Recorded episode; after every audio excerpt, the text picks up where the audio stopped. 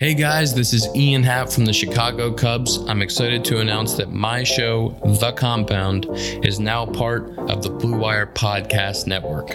Join me and my teammates Dakota Mekkes and Zack Short. This week we welcome Cubs first baseman, World Series champion Anthony Rizzo to The Compound. Check it out, subscribe, The Compound on the Blue Wire Podcast Network.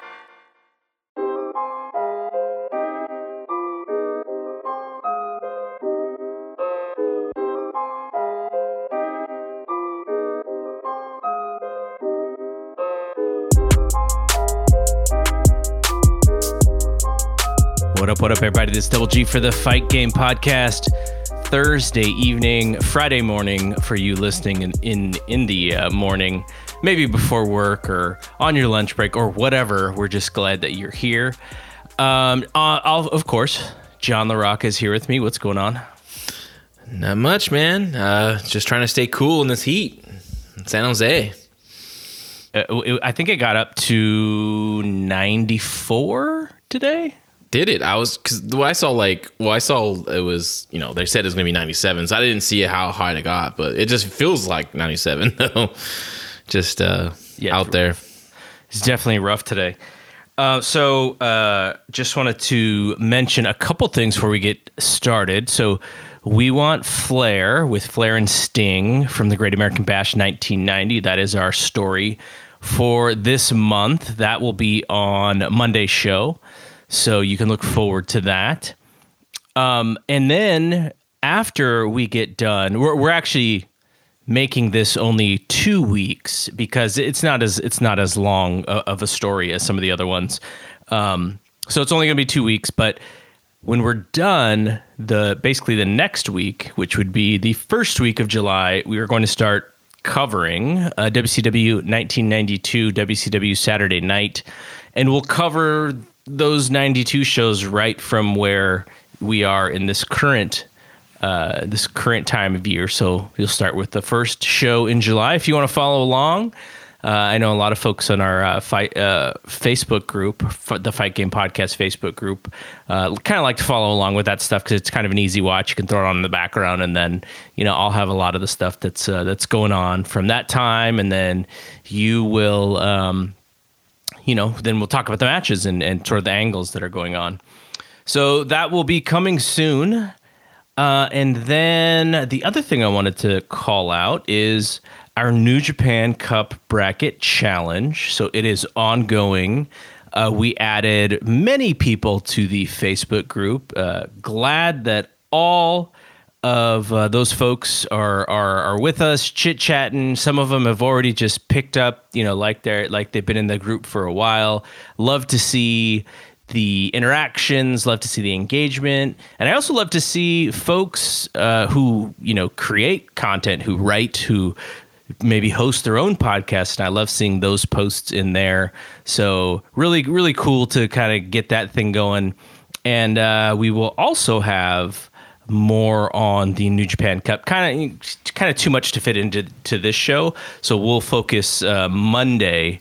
We will uh, we'll, we'll talk more about that. I'm going to bring on uh, our buddy Doohan, who uh, Doohan and I ha- will also talk about our project, uh, the Rocky Podcast. He and I are kind of halfway done with it, and we'll start putting episodes out um, next week, actually. So that that should be fun. I don't know what's going on because I know you guys been talking about the Rockies. You're getting ready for that the Rocky podcast, but like literally all my searches on my Xfinity or or any other so it's like I, these Rocky movies are just popping up, and I'm like, what are they trying to tell me? I need to follow along. I, I'm have to. I'm gonna follow along with this show. I, I have to hear it.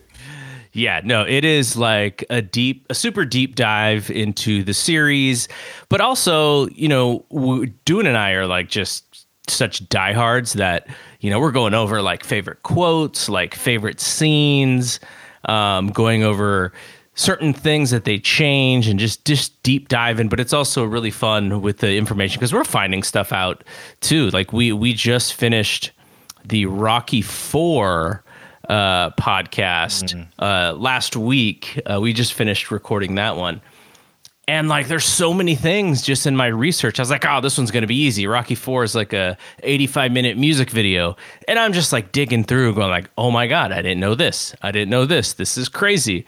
Uh, so that that was fun doing the research there, but.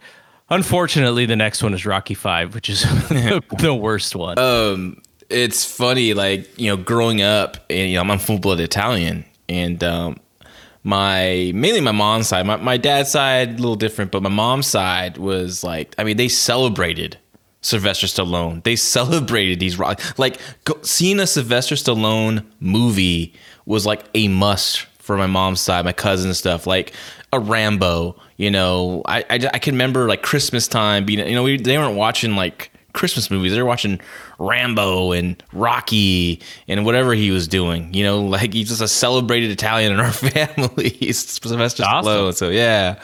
So uh, this is God's a cool project, man. This, uh, you do it. We're gonna have a great show, and people definitely need to tune in for that. Yeah, it's kind of like the sequel to our Fabulous Four podcast, which, if you've been with us for a while, you may have heard that. That was, you know, kind of before this show kind of took off a little bit. We were, he and I were just trying to find our way with with these kind of podcasts where, where you kind of take a deep dive and you you look at historical stuff and try to retell that story. So this kind of this is our you know this is our sequel to that, and we we've been looking for something to sink our teeth into to uh, to to have you know just the the sort of chemistry that we have from that first show. So this is a lot of fun. Um, okay, so the last thing, you know, of course, we are uh, we are sponsored by our good friends uh, at Bet Online. Um, the other thing I want to point out is uh, there's a survey that I'm going to attach in the show notes of this podcast. Uh, those of you who are in the Facebook group, you've already seen me link to this survey, and I appreciate you for for those of you who did take it. Uh, John and I also took it. Uh, so I'm just just those of you who have the opportunity to do it. It'll take you probably I don't know two minutes. Took it's really fast. There's not a lot of questions, and uh, if you do so, it's it's very helpful for us. It's very helpful for Blue Wire to kind of see what other shows people listen to. We can you know we're we're we're also looking to add more shows. You know, Kevin Jones, the the head guy running running the show you know he's very receptive to feedback and he's just constantly looking for you know what what's the next thing that people want to hear. So definitely fill that out if you can for us. And like i said i'll put that in the uh, in the show notes. Okay so we're going to begin this podcast with a little bit of uh, kind of hard reality uh, unfortunate news in in the wrestling world today which is uh, you're seeing a lot of people, a lot, it's a lot of women speak out against prior sexual abuse from uh, pro wrestlers. And the hard part about this story is, you know, it's going through Twitter. People are sharing their truth about certain situations, things that they, you know, that they may not have talked about in the past. Uh, you see a lot of their tweets. Uh, they mention fear being one of those reasons. And this story, I'm sure, will continue uh, it'll take it, it, there. There will be more information. We're just going to just uh, talk about it a little bit, but just because, like you know, it, they're, they're right now they're just accusations. Um, but there are some name guys. Uh, I've seen Jordan Devlin's name come up. WWE. Uh, a lot of uh, a, a, few guys who are on the UK brand, their name has has come up, and WWE actually made a statement which kind of validates um, it doesn't validate the whole story, but it validates that this is something that they're looking into. And it's not something that they're just brushing under the table. And they said today, we take any allegation of this nature very seriously and are looking into the matter. So WWE, that came from them. Uh, David Starr tweeted out today because he was accused and he admitted to not being a very good person. Uh, he did not admit to a lot of what, what was accused uh, of him, but he did admit to certain things where he clearly comes across as, you know, someone who who was not a good person uh, in those moments. And uh, even as far as you know, Jim and Stacey Cornette, there's information about them. Who knows about that? But you know, you have been in this business uh, for a long time, and there's a you know there's an under underworld, a dark world to it, just like there is in stand up comedy, just like there is in acting, in every profession where a lot of it is fan driven and where you have fans and fandom. You hear a lot about this. You know, I mentioned stand up comedy because, you know, stand up comedy really is is where the Me Too movement was able to to be created. It came out of Hannibal Buress mentioning a lot of these old stories about Bill Cosby that people had kind of forgotten. And that kind of really kicked it off where where a lot of women were coming were able to come forward and and talk about these things. So um you know, it's out there. It, it's it's it, it's it exists you know, pro wrestling has its has its problems uh, with, with that kind of stuff. So I wanted to mention it just because if we didn't mention it, we'd be a little tone deaf in doing this show on a Thursday night when this stuff came out. But you know, I'm sure there's going to be more about it, and there's just not a whole lot. You know, we don't have.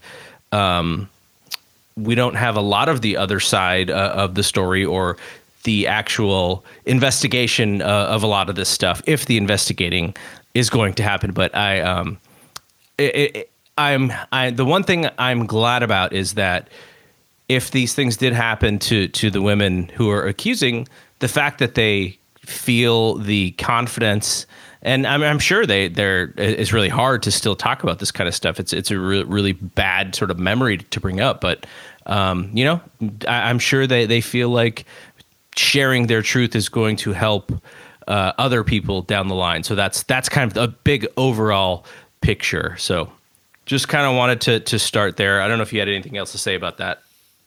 Um, you know, it's just uh, it's. I'm glad the women are coming out and and and, and speaking out as there's you know with their sexual abuse and um, you know I've seen a lot of crazy stuff. It's hard to right now it's just it's all allegations so it's hard to pick what was what's true what's not but uh, the stuff that was just really disturbed me and it seems pretty consistent a lot of these women who are joining the wrestling business at a young age being manipulated by you know an older male who you know they think is a superstar or has certain kind of pull within the industry and this and that and, I, and you know i'm not saying i personally seen that in my in my experience but I've always had I've seen young women fall for these evil kind of people. People that you know, I mean, that I, I know they're not the best of they have the best intentions. So, um, so I always wondered about that too. When I when I was reading those, I was kind of just thinking about stuff that I you know maybe saw in the past. I was kind of questioning, but um, I, yeah, I hope more people, women step out and um, talk about it, and let's find the truth and let's get rid of some of these guys that are, you know, these abusers and, and predators, and and let's clean up the locker rooms in the business. Yeah, and I have a feeling uh, this is just the uh, the beginning, prob- probably. Yeah. Uh, so, but the thing is, too, there's there's so many stuff that happened in the old days. Oh yeah, oh yeah. I mean, but I mean, it's I I I applaud people for what they're doing, but there's I see. I don't know. These some people are, are joining the cause,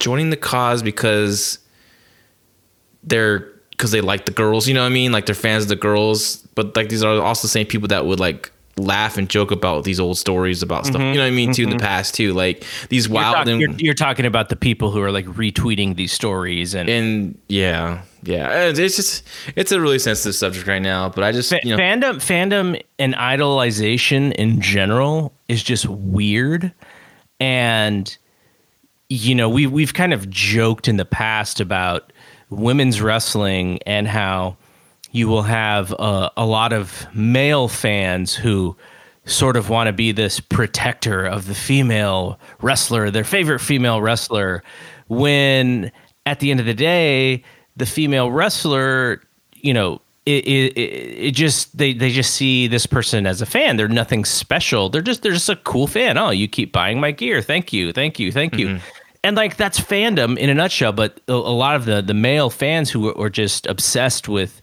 women's wrestling it seems they take it to an extreme sometimes and i could definitely see what you're saying when it comes to that oh yeah like i've seen people post but I, you know the you know the wrestlers are workers too so i've seen people post like oh i love starbucks and at autograph sessions people give them starbucks mm-hmm. gift cards and mm-hmm. that stuff just just blows my mind. Like you I've know. seen the I've seen the Amazon wish list stuff. Yeah, just just you know, and then I've seen I've seen the, I've been in locker rooms and where these women afterwards, you know, just like a rock concert or any kind of sport, like you know, like I said, entertainment that that kind of throw themselves. You Oh, yeah. know. I mean, I'm not gonna say the person's name, but I'll let's say he was an extreme superstar, and um, we had him on a show down south. I'm not gonna say where because people now people start Google, down. yeah, they're gonna go to cage, Um, cage match website. Yeah, and I just remember these these these girls were a fan of this guy, and they literally like this is before the show started. This is like where you just got there, everyone's getting their gear, putting their gear on, and I just remember seeing these. I saw them, and they were there for a specific person, and this one girl said, "I'm just here to, you know, to have sex with you." And he proceeded to close the the close the office door that because he was a quote unquote superstar he had his well it was a small locker room Special lock. He got the special room. The it was a, it was a, it was you know it's like indie wrestling so it was a spe- it was a smaller locker room so you know he he saw like shoot you know it's butt on button here right to get you know mm-hmm. so he got moved to a different area and literally he just you know they just had sex and went on the merry way she watched the show and you know and Thirty seconds later, they came out of the room. it, was- it, it was just like wow like you just just just you just throw yourself out there like that you know Yeah, and, and and you know, I want to make sure that people know that you're not saying that that was not consensual, or that you're comparing Oh, no, women no, who no, do no. that to the ones who are speaking out. Like I, you're just saying that the the fandom and the fanatical yes fans, you know, they they can definitely show that behavior, which kind of drives the celebrity. Like it, it, it by you know, it, it it increases the the I don't know the je ne sais quoi or whatever whatever it is about about fandom. and then I can see like that twisting a person's mind. Like I can, if I can get this so easily, everyone should should be, you know. And it's just, it's just a whole wormhole of just, just uh, just it just leads to all this negative, negative. It's just, it's just crazy. I mean, uh, I just hope it. Like I said, everything. You know, these people find peace, and um, the people that are that are the predators get get um, what's coming to them, if, if it's true. So yeah.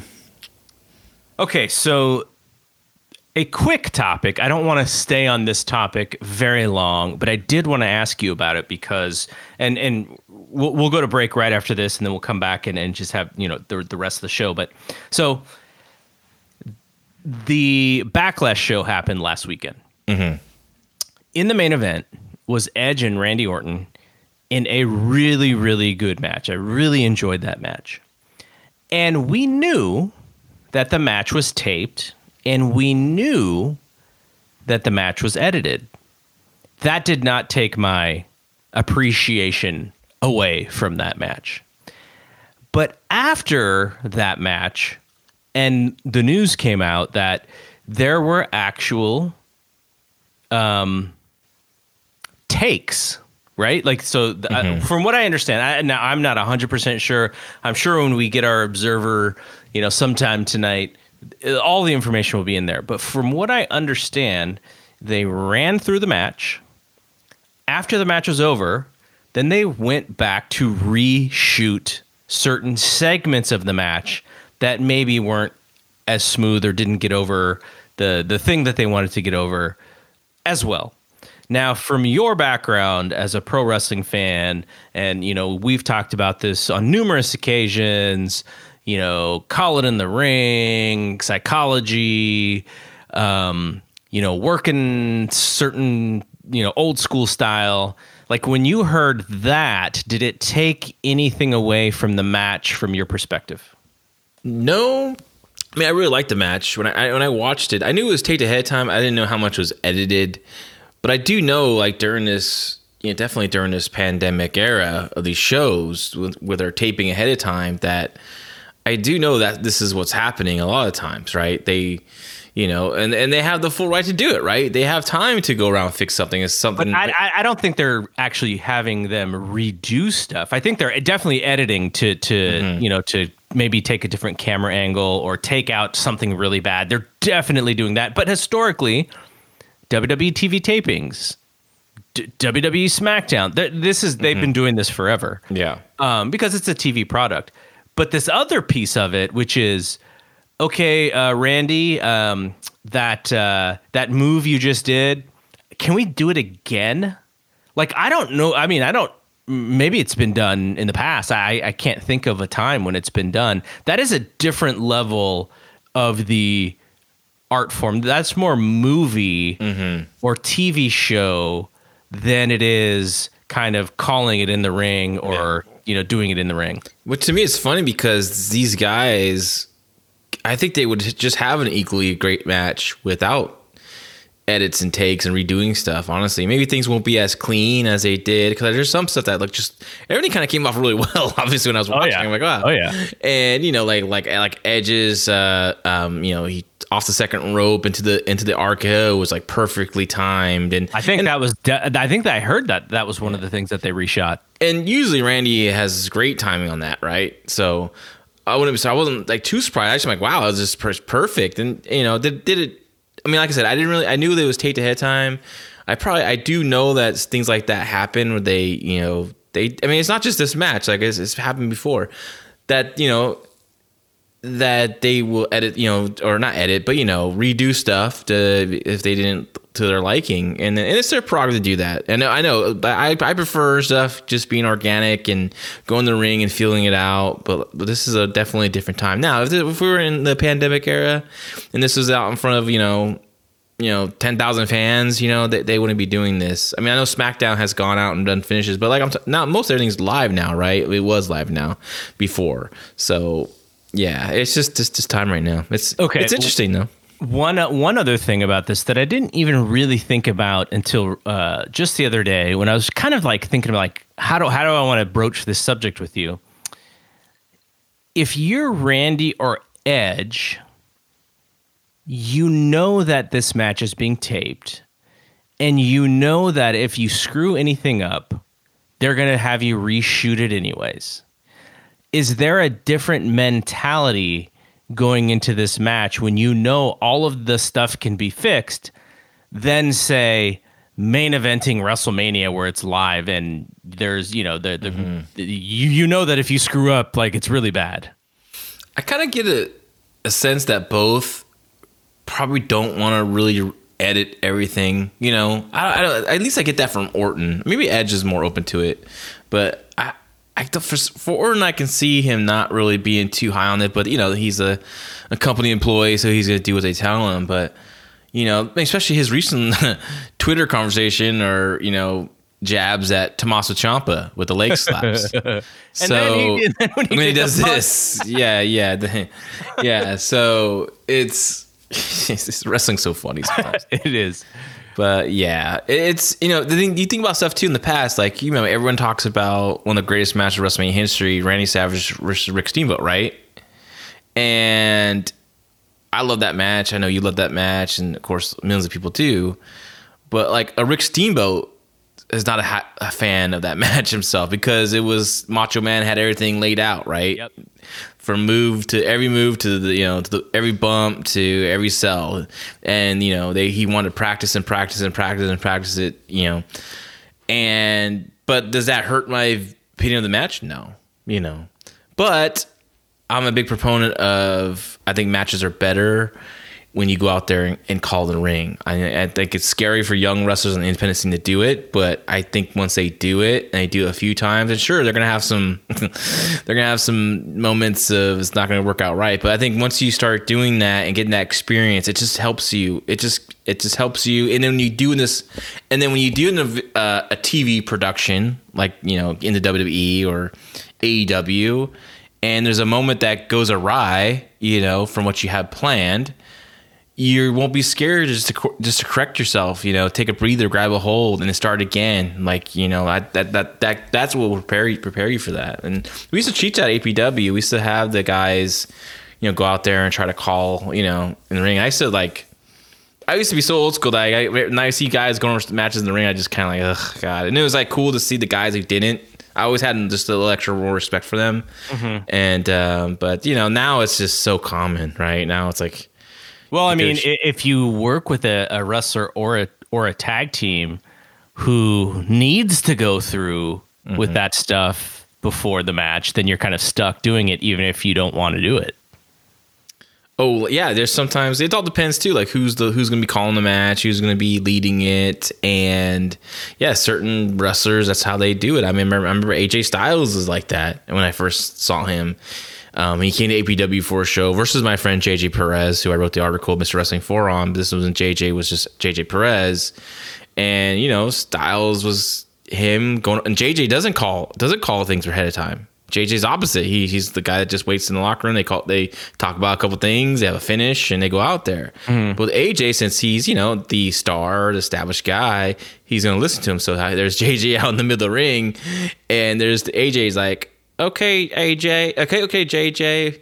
You won, me too. Like that's all they were talking, you know. Like and it, it and it just kept going over it, going over it, going over it, and just you know he's. It was just, it's just, it was interesting, and I remember JJ be like, yeah, that's kind of weird. Uh, okay, we're gonna move on. First, we're gonna go to a break, but I I, I kind of buried the lead here because this show started out with such a serious topic, and I, I didn't. I, I wanted to make sure I didn't forget.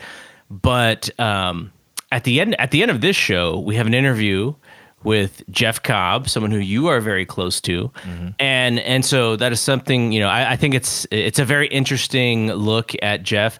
I, I always kind of you know, I, I love to say this, but I'm I'm pretty sure like I was one of his first podcasts ever, so that's kind of cool, especially as as he um, as he continues to to grow in his career. And we, we talked to him about that. It, uh, obviously it was pre-taped. I don't want to pretend like it was live or add that it is live, but um, you know, so we'll have that in a, in, in a second. Uh, after we go through some of the rest of this show. But uh, before that, let's talk about uh, our friends at Bet Online. So there is no shortage of action going on at our exclusive partners, betonline.ag.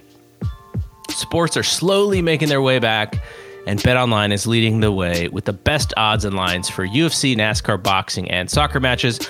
And soon the NBA will be on its way back. They they have uh, quite the plan to get together, including a ring that the players will wear that basically is like their like their their uh, what do they call it at Disneyland where you uh, you have like the pass to get on the ride so you don't stand in line whatever that is like this is like their pass everywhere and it, it's it's they have to wear this ring and it can predict if they're gonna get if they're gonna fail a coronavirus test all kinds of crazy stuff NBA is gonna be back MLB not so sure yet um, but uh, looking for something else other than sports, BetOnline has hundreds of casino games, poker tournaments, and prop bets to check out.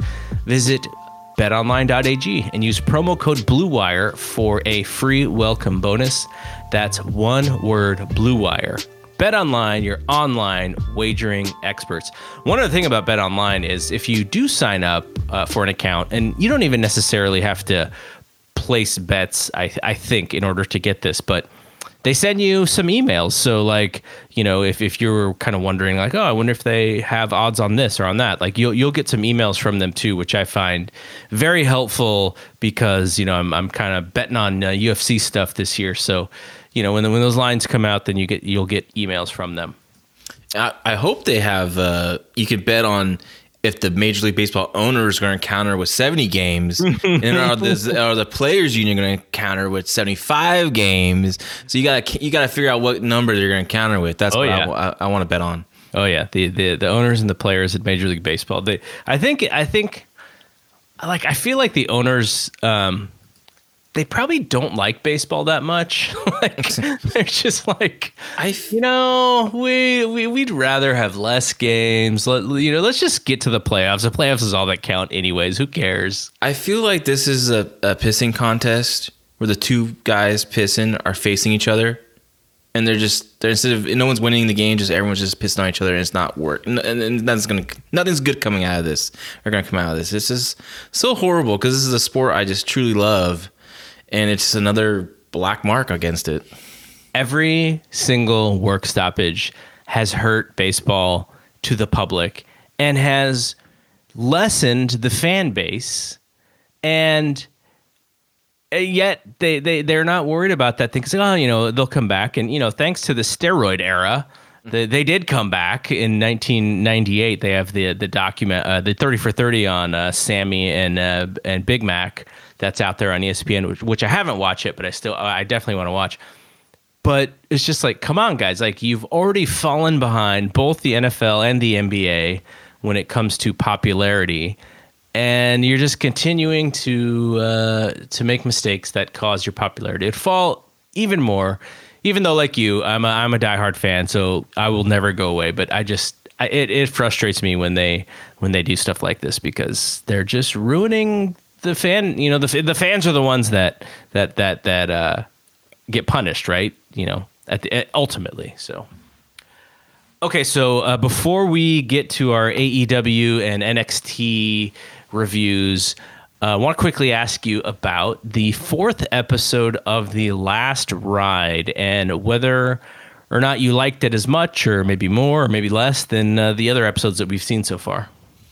Um, I liked it. I liked it. I thought it was uh, it was shorter, right? It felt really short. Like I think it's like forty eight minutes compared to the other ones, are a little longer.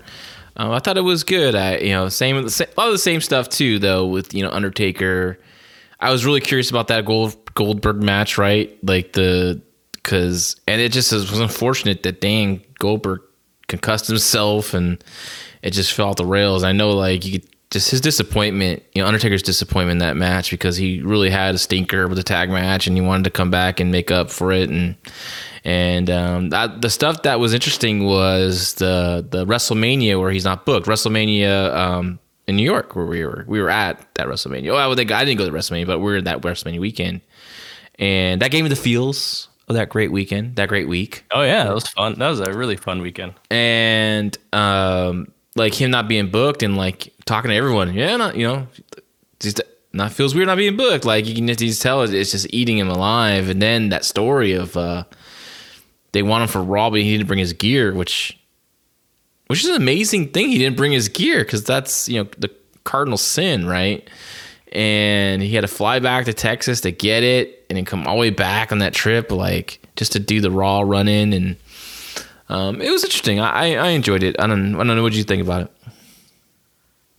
I've had so many issues with this series.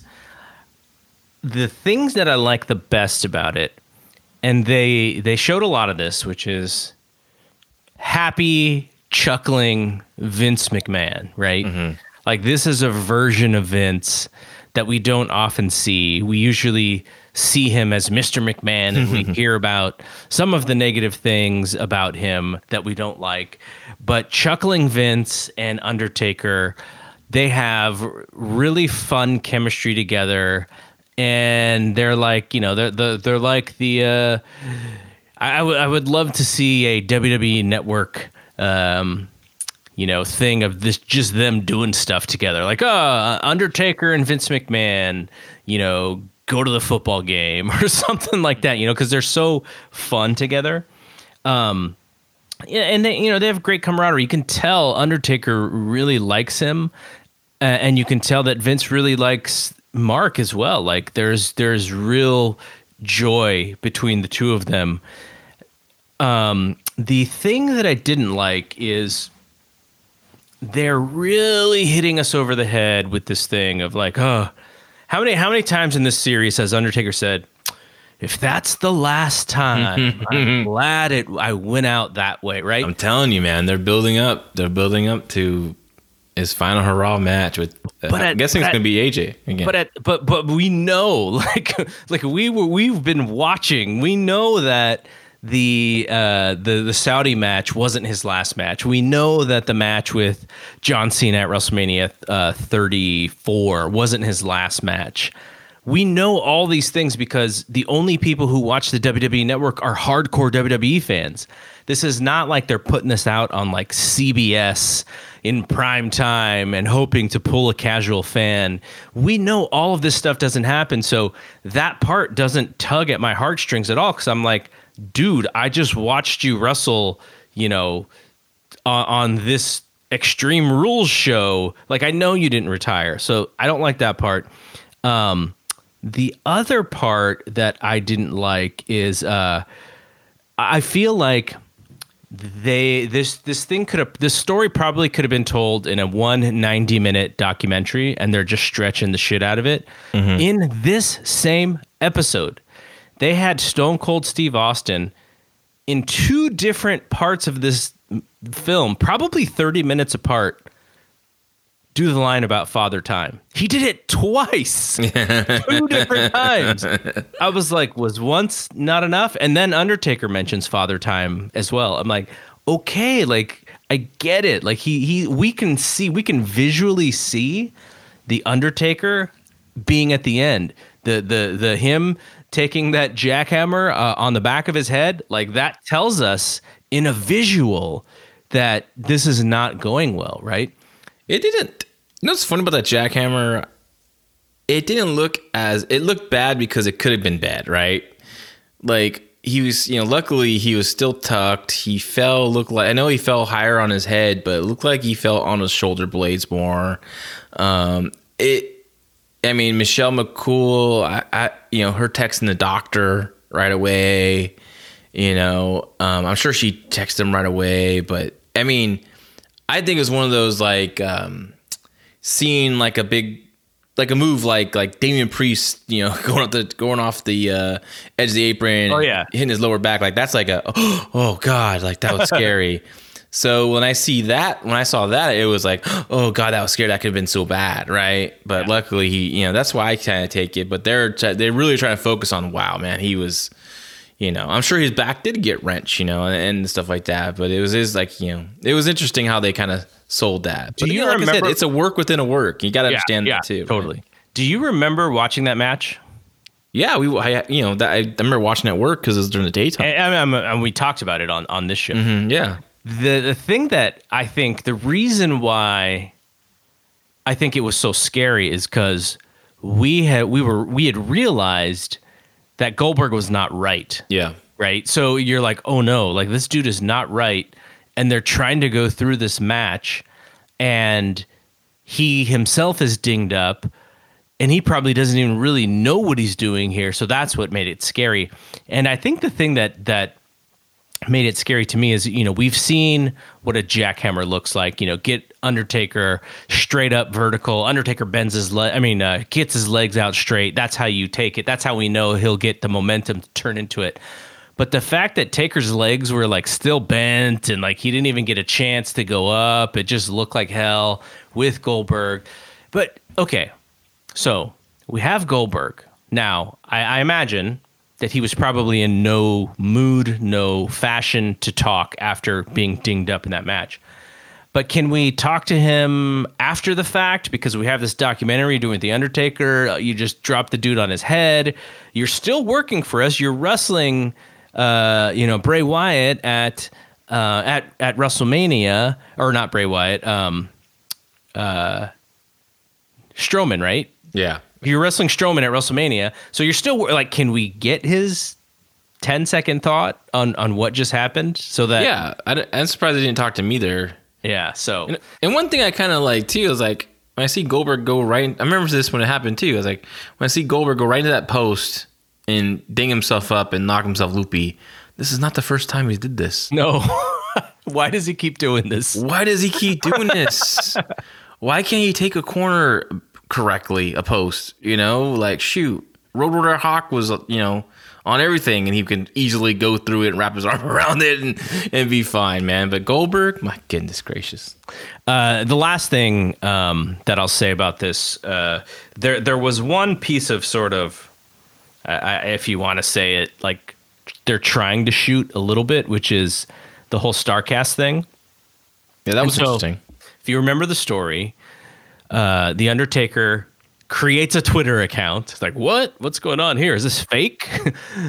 and then um, Conrad Thompson says that he has the Undertaker and that it is official and that his lawyers have looked at this and uh, you know that they they can't they won't get him to back out like he'll be there and then it's the talk of the town and several I don't, I don't remember the time frame but then undertaker's pulled from the from the starcast he also had another one in the uk um, that he was going to do as well and there may have been others And so the Undertaker, the way that he described this was, you know, they know me, WWE, you know, the there's not going to be any confusion. I'm not going to be working for another company. They know this is the if I use the Undertaker, like they know, and like he like that is a, a complete fallacy.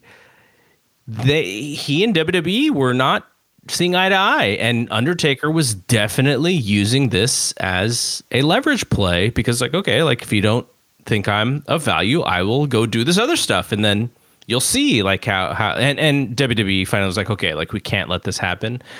In no way was WWE ever going to let him do anything outside of their own uh, fan conventions. So for him to say that, I think I thought it was a a lot disingenuous, and he's definitely not telling that story. They definitely didn't want that story to be told, but he flexed his muscles, used his leverage, and then re-signed with them for like 15 years or something like that. So mm-hmm. that part, I was just like, okay, like I, I don't buy this at all.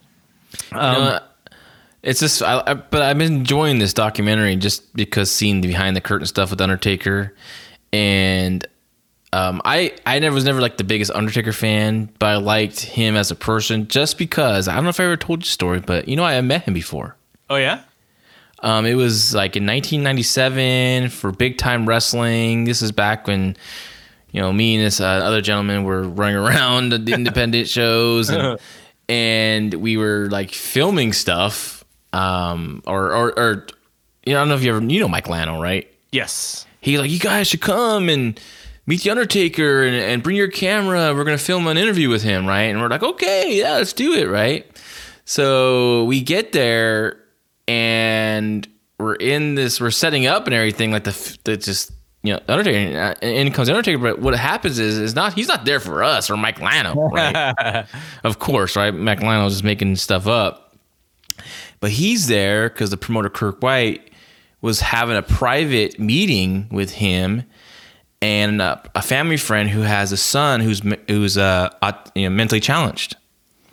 And Undertaker gave him so much time, like and like talk about he talked about everything in the he's a, he was a champion. He was the, he was the world champion at the time. He was WWE champion, and he would let him hold the belt, and he talked to him and you know they took many pictures and he, and he just told them how much he's thank you for supporting like he was so awesome. And it wasn't rushed like because he had a huge line to go to do these autograph with because you know Kirk White had a relationship with WWF so he got a lot of guys. This was one of his biggest obviously the Undertaker. And so there was a long line out there and time was passing but Undertaker no he's giving 100% to this young man. And that was I will never ever forget that. And I was just I didn't say I just said hi to him and that was it. but and I was not like upset that I didn't, I didn't get a chance to hang out and talk to him. I was just happy to witness something like that, you know, because it was amazing. So I would always have that kind of special place in my heart for Mark Calaway, I guess, because he really made that day. And his, the mom's crying, the dad's crying. Like I'm like, you know, me I'm, probably, I'm fighting back. I'm fighting back tears because it's such a great moment, and I love yeah, when yeah, athletes cool. do that. So, no, and you know, if um, WWE is just really good about that, right? Like that is one thing that if you want to say, you know, you, we can say uh, as many things as we want about them, but the one thing that they do do is they give back to fans in that way. You know, John Cena, uh, Hogan. Uh, I'm sure, uh, you know, during the Attitude Era, all those guys who were so popular were probably in demand, uh, Taker included. So, yeah, that, that stuff is always cool. And when, when you want to give them the benefit of the doubt, that's that's one of the ways is that they're just awesome at that stuff. Mm-hmm. Um, okay, so uh, I guess the other thing I wanted to ask you, the term Triple H uses in this show, I think he's used it a couple times already. The term that he uses to basically say that The Undertaker cannot stop wrestling is chasing the dragon. And the only time I've heard that term has to do with heroin. Marijuana. Or, or marijuana. I, I, thought drugs, whatever, right? Yeah yeah yeah, yeah yeah yeah, yeah, Is that a term that people use in the business when you can't let it go and it's you just have to keep, or is Triple H just turning something in, into this? I, I want to. I mean, I haven't heard it that used for for anything wrestling. I've heard uh, you know, wrestling's your number one mistress, right? A lot of times, and um, you know, that's your first love. You know, you can never cheat on. You'll always cheat on wrestling, I guess. I, I always always hear that kind of stuff, and um, it's yeah. So yeah, Chase the Dragon was pretty pretty funny. I actually like Shawn in these personally, like because like Shawn seems very like at peace with retiring, even though I know he came back for that match, but like you know, for, he's at peace. Like he really articulated well. Like you know, you have to like you really have to look at yourself or look at that painting. He talked about that painting, right? I thought that was a great. Great, a great scene. Like talk about the painting, appreciate that painting, but then you've been working on it for your whole career, and now it's done, and now you just need to sign it and walk away and appreciate it. Right? I thought that was like really beautiful. Yeah, yeah. No, the, it's just I, I when I hear the term chasing the dragon, I think heroin addiction. And if Triple H is really trying to compare Mark Calaway to having a heroin addiction to the wrestling business, I'm just like, whoa! Like this guy uh, may, may need to retire. We need we may need to get him out of here before he destroys himself. Uh, yeah, I, I, but I think a, it's, it's a sad thing though, because wrestling's unlike football or baseball, right? There's a time you're gonna they're gonna stop, right?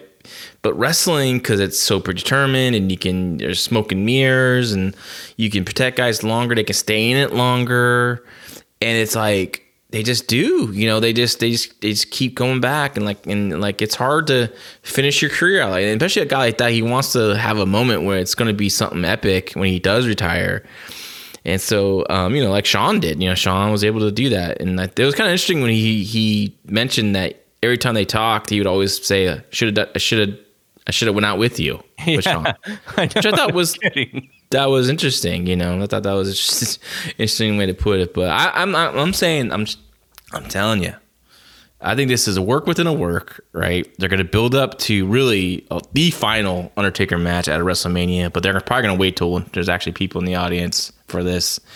And I, I really want to see a normal match in AJ and Undertaker. You know, I was but, hyped but this ends, with Boneyard. yeah, next weekend. So or this weekend. This So week, yeah, Father's Day. Father's Day, yeah. So, so if they're if they were going to set up his last run, then you would presume that you start to see something from him mm-hmm. fairly soon after. But like you said, we don't even know if there's going to be fans. Yeah, yeah. So I don't know. Maybe they hope that we show this.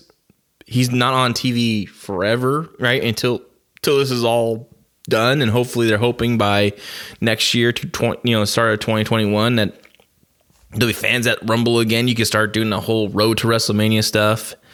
And you know, then people are like, "Oh man, they haven't seen Undertaker for," and all of a sudden, boom, he shows up again, and it's like, "Oh man!" What if, what if, what if what if the idea is instead of AJ, he's got to get his win back against Brock? I don't know if I want to see that match. I love their match, like not not not the one in the the Well, the, the one in WrestleMania wasn't great, but they had ones after that that were actually pretty good. Mm-hmm. There, there was there was a Hell in a Cell match that was pretty good. their first Hell in a Cell match was freaking awesome. That Yeah. one they're doing it. But yeah, so um, I don't know. I think it needs to be a guy like AJ, someone that's really gonna bump around. Like you know, like AJ's, you know, like he's a modern day Shawn Michaels, man. He's such a great talent. Like, like someone that's gonna really, really put Mark over and give him the the big bumps and go be there for him for what he needs. And you know, that I think a guy like that would be best. I mean, I, I- mean, I I agree with you, but I just think it'd be a nice sort of poetic justice. The guy who breaks your streak at WrestleMania, and then you you you go out by avenging that loss and fading off into the sunset. I, I just think that's a better story. I mean, you're right. The match would be better with AJ though. Yeah, yeah. Because because to me, it seems like he wants a great match, right? And Brock has really good matches, but I just I just think I just think he, he if he wants a great one, it's going to be a, an a, an athlete the caliber like AJ Styles. So Okay, let's uh, let's talk about let's change gears here and let's talk about our Wednesday Wednesday night shows. Uh, last week we tried something new where we kind of give uh, a couple of things that we liked, a couple of things that we didn't like on each show, rather than like trying to break down the entire show. Uh, so let's uh, start with AEW, and I will say I did not love this show. It, it, it existed and it was fine. I Did not love it. Um, I'll start with the good. And I think my favorite thing about this show is uh, Ricky Starks debuted. And when I watched uh, NWA Power for the short time, I went through like a few months of, of NWA Power shows. He was the one that stood out where I was like, okay, like he's not big, but he should be somebody on the radar of bigger bigger companies. Now, if NWA Power was able to, you know, kind of make its make its way in, in, into the big two or whatever, then then he would be a guy that they could actually build around. But you know that didn't happen. It, st- it still may happen. But it looks like Ricky Starks is now signed with AEW based off of this match that he had with Cody. I thought it was a, I thought it was a good match. I thought it was a really good debut. I know some people will say like you know well, he still lost to Cody, but you know, I, I, I'm, I'm okay with that. Like he, like he could have, he could have come in and had a had a match with another good wrestler and beat that person, and and that would have been cool. But I, I, I like the way that they did this. Like Cody is kind of with that TNT title, he's he's sort of the standard bearer for the worker, the babyface worker champion, and you know the guy came in and he went toe to toe with Cody and had a good match. I really liked it. Yeah, yeah, it's on my list too of uh, what I liked about the show. Um, great signing. I like Ricky Starks. He was one of the highlights of NWA Power. Right, he felt fresh and new and young. He can talk. Um, uh, carried himself really well in there. You know, you know, a good worker. And I thought I thought it was, it was a great way to debut him. Yeah, he didn't win, but he didn't need to win this match. He just needed to be really competitive with Cody. And I mean, I'm not I'm not sure like he's already signed before he did this match, you know, but I'm, I'm gonna say it's a great way to debut, guys. So I, I, really, I, I really like. There's. I really, I really. This is definitely one of the highlights for me. This, I mean, this is Big Dave's comment on Wrestling Observer Radio was that they obviously brought him in with the possibility of signing him, and they liked the match so much that halfway through, they pretty much decided they were signing him, and they were already thinking of of storylines for him. Mm-hmm, mm-hmm. That, that's that's Dave's story from uh, from Wrestling Observer Radio from last night. I, I, think too, like you you knew at the NWA Power, like he was a standout. So I mean, being a free agent now, they probably said, well, yeah, let's just let's scoop this guy up because you know I'm sure WWE would have took him too as well. Mm-hmm. Yeah, Okay, so there were uh, t- there were three long tag team matches on this show. Are we doing dislikes? so no, so I'm finding the things that I liked in two of those tag team matches weren't which were actually not the matches themselves themselves.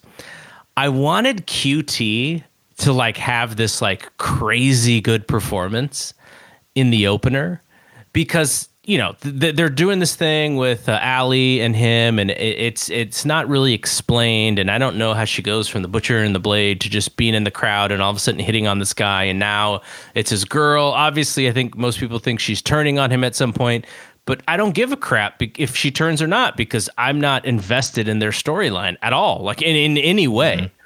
So may, maybe her thing is going to be she's going to prove that she is into him, and maybe that's the the twist, but. I was a little disappointed because I don't think he had a great match. Like I thought this was going to be his ability to like, ooh, like this guy, you know, maybe this tag team could actually do something. But the match wasn't as good as I wanted. Except the thing that I really loved about his performance was the timing of his drop kick. Like I really like I thought that was such a great moment in the match and it really you know the match didn't really to me, I know a lot of people like this match. To me, it didn't really live up to what I was hoping, which was like that Dustin and QT were going to become like this really really good team, this working team. And this was a great opportunity for them because it was the opening match on this show. A little bit disappointed in that, but I still, I really loved that drop kick. And I was like, man, if they just could have capitalized on some of these good moments in the match, it would have been so much better, but it, it wasn't as good as I was hoping. You know what it is? It's the fact that you know they're not going to beat Omega and Page. Yeah, for sure. And I think it's part of it too. And it, and I thought the match was a good match. I just thought it was little, it was way too long. I don't think it needed to be as long. It, it uh, well, Dustin might have got bonked for real, right? Yeah, it looked like yeah, definitely, definitely during that uh, when he was when uh, Page is doing that flip over, and yeah, definitely got bonked in the head. And I like, I like that they showed the replay of that. You know, that stuff. Like they didn't just pass that by. That that, that was cool.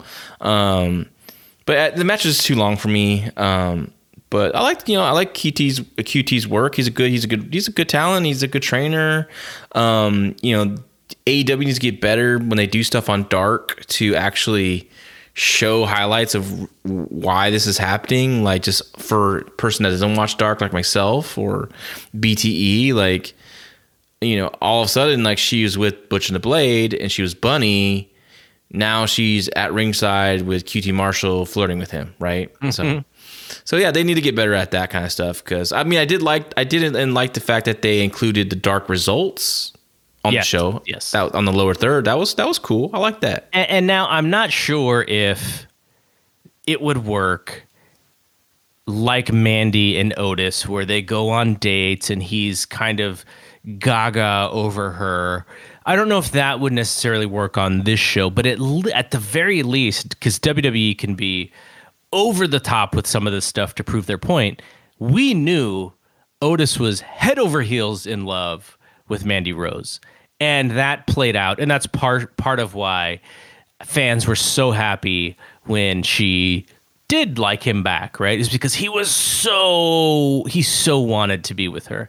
Mm-hmm. Now, I haven't seen a lot of personality from either Allie or QT to show that they even like each other that much. So I'm I'm just not invested and and maybe the maybe they will change that. Maybe that's happening like you said on Dark or on BTE. I don't know because I don't watch those shows but I would I, I wish uh, I wish I could be a little bit more into this, but there hasn't been a lot of explanation, and even if the announcers say something, I know our buddy uh, Paul Fontaine is is really bothered by Jr. already calling her like a Jezebel, like because she hasn't done anything yet, and Jr. is kind of like you know already saying stuff like that, but. You know, I, I, I uh, the one thing you, you can give credit to WWE about this, they're gonna over the top sell what they want you to understand mm-hmm. and they're going to beat it into your head and they're going to replay it to death so that you know where they want to go. Here, it's so subtle that I just don't care. Yeah. Yeah. We, I think they have like an idea. They just don't know how to execute it fully, right? Like even this match at the end, like Allie jumps on to the, the rampway for something's you think something's going to happen that, you're that's waiting. That, that's that's going to be in my bad. I, I will have a, a, little comment about that too. So just, frustrating. and, and, this is nothing happens. She's just up there looking like a goofball. Yes. You know so yeah yeah you're right. Yeah it was yeah i get it. All right and what, what was your next uh, thing that you liked? I liked okay well i really liked the debut of and i, I hope i don't say her name wrong. Abaddon? Abaddon yeah I like that they're. I thought it was very creative. Not just her character, her, her really freakish living dead zombie gimmick, which I thought she really did a great job. I don't, I don't, I've never seen her before, so this was the first time I've seen her, and I really, I really dug it. And I like the they did stuff that I like to do as a booker, like lead people one way, and then you're just gonna throw a, a, a little bit of a curveball like I like that they're focusing on Anna Jay and they're giving her they're giving her a vignette, a little personality profile, and you think, okay, this is her showcase, right? But out comes this zombie girl and she destroys her. And now you're like, holy cow, who is that? Right? I wish I, I enjoy JR, Tony, and Excalibur when they're on the comment. I mean, I, I but they just kind of just talk sometimes. Mm-hmm. And instead of like really getting into it and be like, oh my god, this is this is crazy. This girl's uh, you know unstoppable. What is this? And you know blah blah blah. It's kind of just like they're kind of like they're side talking. You know, you know and, what it is is Jr. and Tony are bigger stars than the wrestlers that they're talking mm-hmm. about, and so it's like if if you were uh, you know, if, if if you're Jr. and you're talking about somebody who you don't even know who it is, and I, I don't know how much research Jr. is doing on some of these wrestlers, but if you don't know who it is, and you're like, oh, Abaddon, what am I supposed to like? He he is not. Uh, he doesn't seem like if he was part of the creative team or if he was part of bringing Abaddon into the company like like with WWE right? Like there were specific people that he brought into the company and he was so he was trying to get these guys over so much because he had a little bit you know he could get in you know he could probably get in trouble if these guys didn't get over. Now he's so like he's so famous and he's kind of big timing everybody because the, the, there's no there's no reason for him to really care that much and that is definitely a problem with his announcing Yeah, I just thought they really could have sunk their teeth into this and really got this over. Uh, but I but I like I enjoyed what what how they laid it out because like I said I'm I'm excited to see Anna Jay.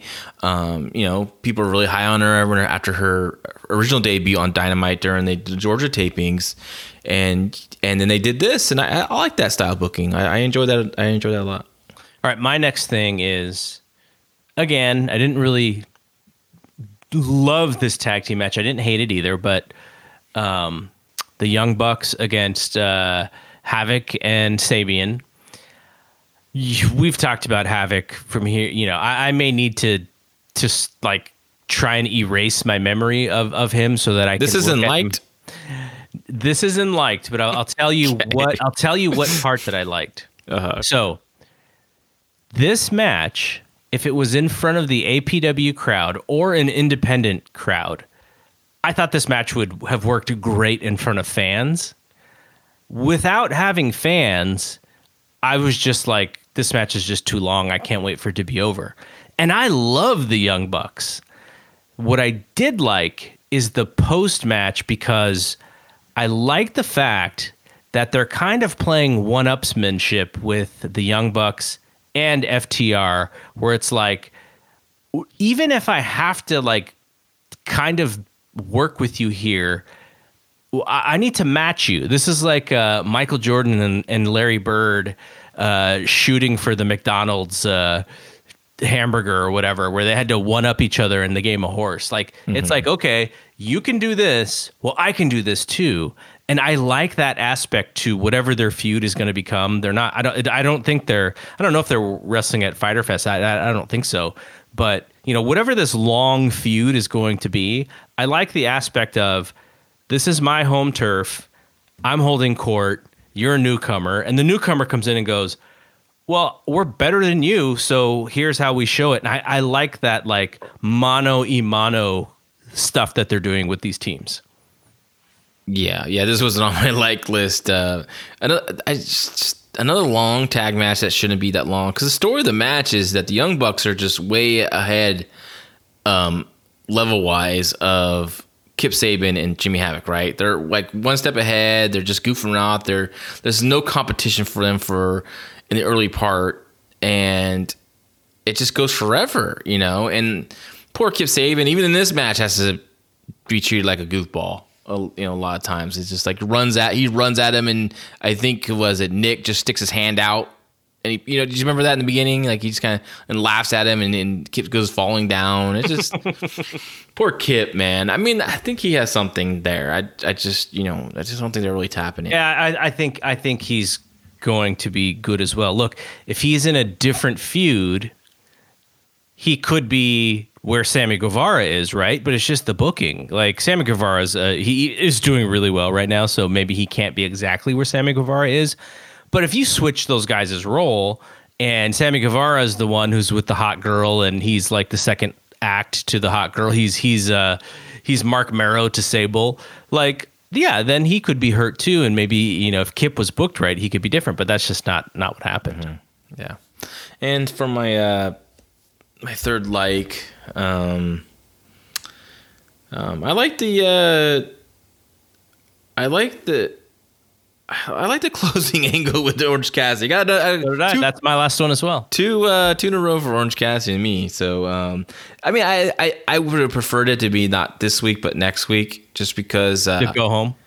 Ju- yeah, the go home would have been perfect, and also because you know that is a pretty good beatdown though last week with Mm-hmm. the Orange Cassidy. You know, I like maybe he should have been taped up. His face should have been. I think he had like what a big old black, you know, bandage. Like maybe um, you. Sh- you I, I always know about this story, but you shared the story on our Facebook group about Scott Steiner. Mm-hmm. You know, uh, wanting to get punched in the face for real to make his black eye right look real, right? So something like that. I'm not saying like have him get punched in the face, but like you know, do something to where he looks like he's marked up and beat up, and his ribs, are, ribs his ribs are bruised and stuff. And then, and and I I enjoyed that Jericho is taking a serious approach with Orange Cassidy. You know, I was, and I was just nervous that during their face off, he was going to do the slow kicks on Jericho. Mm-hmm. But no, he double legs. He starts punching Jericho. So yeah, I'm, I'm, I, that I like. I think Jericho's playing this really smart. That that's that's my last one too. I, I really liked it. Like I said, my prediction is that they do the highest quarter hour for uh, Fyter Fest is, is Orange Cassidy and Chris Jericho. You know that My main event one the for night one. They, actually, they probably should. Uh, the the one thing that you mentioned, uh, the Scott Steiner story. So uh, basically, I was reading an Observer from 1989, and you remember this angle, which is Robin Green leads Scott Steiner into the limo, and then he gets jumped by Doom, basically. Uh, I, I I don't remember if this was on like Saturday, like the Saturday Show World Championship Wrestling or whatever, but that that was the angle to introduce Doom as Robin Green's team because she was previously with the Steiners as Rick Steiner's girl, and then she turned on on Rick Steiner and Scott. And there was this whole thing about you know her or Missy, who's the one that's like the bad person on their team, and so on. So to show you how much wrestling has changed, mm-hmm. I'm reading this Wrestling Observer. Dave Meltzer writes that he had to turn the show off because the angle was so ridiculous and unbelievable. And I'm thinking back, I'm like, gosh, like I, I'm trying to remember like what happened, like what was so bad about it. The thing that was bad to him was that it was being shot by cameramen and they let these like it was, it was basically like a crime like uh, wrestlers committing a crime and not getting arrested for jumping this dude and the cameramen just watching and not doing anything. And there's no urgency. They're just shooting for the tv show. He's like how fake is that like i can't believe i had to turn off the show and Ric flair had a good match later and i still didn't watch it because i was so frustrated like Stadium Stampede was six stars. but talk about how how wrestling is different, right? Yeah, From yeah. I mean, it, it's it's been now 30 years, but it's just it's just funny that that that was the that was the idea back then. but you but but the thing that you're talking about is from that brawl, they did an interview and they were gonna try and put a makeup shiner on Scott Steiner's eye, but the worry was hmm. that with the lighting and if he works up a sweat that the makeup starts running on him a little bit so then it looks obviously it looks fake. So instead he told rick to punch him mm. directly in the eye Yeah. so that it would close up for real and look real on television. That's nuts Well, I mean, it's not, and also like you know, back in the day, they take sandpaper to their face and you know, you know, they're scarf their face up, and like you know, when they're getting their face rubbed in the mat or something like that, and that's like a big angle. You know, you just get the sandpaper and you go over. it. It's, it's definitely a different time back then for sure. Okay, so let's talk. Let's quickly talk about the bad. I think we've kind of like talked a little bit about about some of this stuff. So the thing that the thing that the first thing that stood out to me was just when Allie's hanging out on the ramp, and the they've done this often on these shows. They did it with Mike Tyson on uh, on the last uh, on the last pay per view, uh, where uh, he's just kind of like on the ramp because he doesn't know what to do. And it's not like Ali couldn't have come t- come ringside, right? Brandy's ringside. Why why not come ringside? Obviously, Brandy doesn't like you, but maybe she goes on the other side instead. She just stands there like she's frozen in time, and it's driving me nuts when they do that. Like they're just literally standing there. There's no surprise. There's no urgency. They're just there for seemingly no reason. Yeah, it, and it led to nothing, right? It was just yeah, it was a waste of time. Yeah. Um, um, I have well, I had too many long match tag matches, which we, we already kind of, we already discussed that. But um, pains me to say this, but because I like both a lot, I wasn't really into MJF or Billy Gunn's match. That's another one that's mine. Uh, and, First I, of and I had the, the the matches going longer than normal too. I also had that one. uh, MJF, he's what 24. He has potential to be the modern day Roddy Piper, um, and, and amongst other other you know, like like other legends, but he he's just he played like wimpy baby face, not like big bumps and you're doing this over exaggerated bump and you're flying all the ring for a, a veteran like Billy Gunn and this big powerhouse. It was like, you know, running away, being dragged back to the ring over the guy's shoulder, kicking his legs like a baby. Like, I don't want that at MJF. I want him to still be a tough guy, still be an asshole, but I don't want him to be like like that was like mid card heel BS. Like the genius, you could do something like that with you know Lanny Poffo's character, um, but not not a guy that's a, a main event talent like MJF. And the finish too was like they had like to protect Billy Gunn. Like, why are we protecting Billy Gunn right now? That, like that's the thing that was on my list was I thought MJF should have beat him either. submission with the salt of the earth. r- Well, he should have beat him clean, or he should have outsmarted him in, in some way, but still beat him clean. Instead, showing that he wins with the the ring is like oh, like he should he shouldn't have to do that to beat Billy No, Gunn. no. Billy Gunn at this point in his career, um, he's like, was he mostly an agent, right? Is that his role, or he's just a fan at ringside now? I think he's I think he's just uh, a little league dad. I thought he was uh, an agent of something. So I, he might be. I, I, like I said, I think I, I wanted to see the a submission. I wanted to see the Fujiwara armbar, the salt, the salt of the earth, as he calls it, and you know, a, a, a definite win from him. You know, and God, imagine this that happens, and then he goes out there and starts bragging at Jungle Boy, who's at ringside, which was ridiculous. And then they had that another brawl. We had another brawl on AEW. Um, setting It's all up a lot- about getting guys on TV. Like I hope when they do get that second hour, that they don't, or that third hour, I guess, Mm-hmm. that they don't have to constantly get all these guys on TV in that way because it's just so repetitive. Yeah, yeah, yeah. And you know, I don't, I don't like seeing certain people at, like I talk about this every week. There's certain people at ringside I just don't I just don't like. The Luthers for some reason because what else is he doing? I put him out there, but like you know, Jungle Boy and them. But there was a reason they had him out there to do this angle. But um, but yeah, I, did, I didn't like that. I, I like I said, I, I didn't like his early the early part of the match, the way he was comedy bumping around and treated like a little baby, and also didn't like the finish. I think it should have been clean. Uh, okay, uh, that. So what was the what was the last one? Because I think we went through all mine. Yeah, yeah, I had three. So, um, the Brian Cage promo. I'm I'm I'm a big proponent of giving guys chances to talk, Yeah. but I know Brian. I've worked with Brian. Um, I've seen his promos, and it's just not his strength. Yep. Right.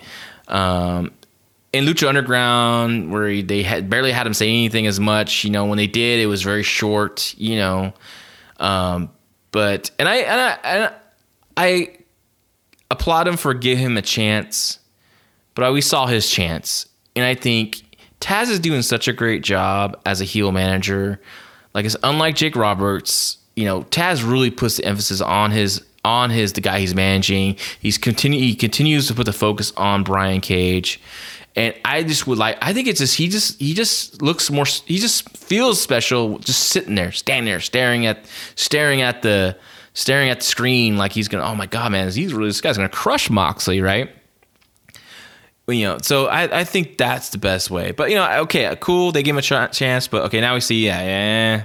You know, it's just you know, Brian has doesn't have that voice. You know, if he had a voice of Damian Priest, you know, maybe that would be. you know, mm-hmm. so, but and, and the talking ability of Damian Priest, but he doesn't, unfortunately. But you know, he's a, a super talent inside that ring, and I think I think putting him with Taz is such a great move.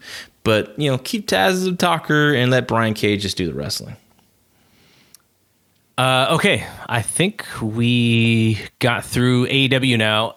NXT, I will let you go first with the good. So I will just preface this by saying I only had two each because I'm obviously I'm watching the one hour version, and I read this the uh, the recap of the whole show, so the hour that I didn't watch, and I would have added a, a few more things in the bad if I did watch that stuff. Yeah, maybe I maybe I should have watched the Hulu version this time, this week, yeah. just for one moment, in which I'll talk. Well, we'll talk about that in the dislikes, but the likes. Um, I I was really surprised by the main event. Uh, I'm not saying it was like the greatest match in the world, but you know, considering Shotzi's experience level, and um, I thought she did like early on, I could tell she was nervous.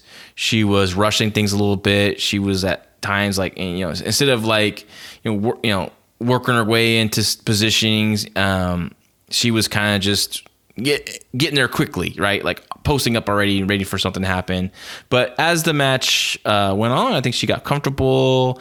Um, you know, Bayley is really good. Sasha's really good. So it turned out to be a fun main event tag match. So I, I really like that. That that was on my list too, and it wasn't necessarily the match. And I talked uh, about this with Justin on our Monday show, our recap of, of Backlash.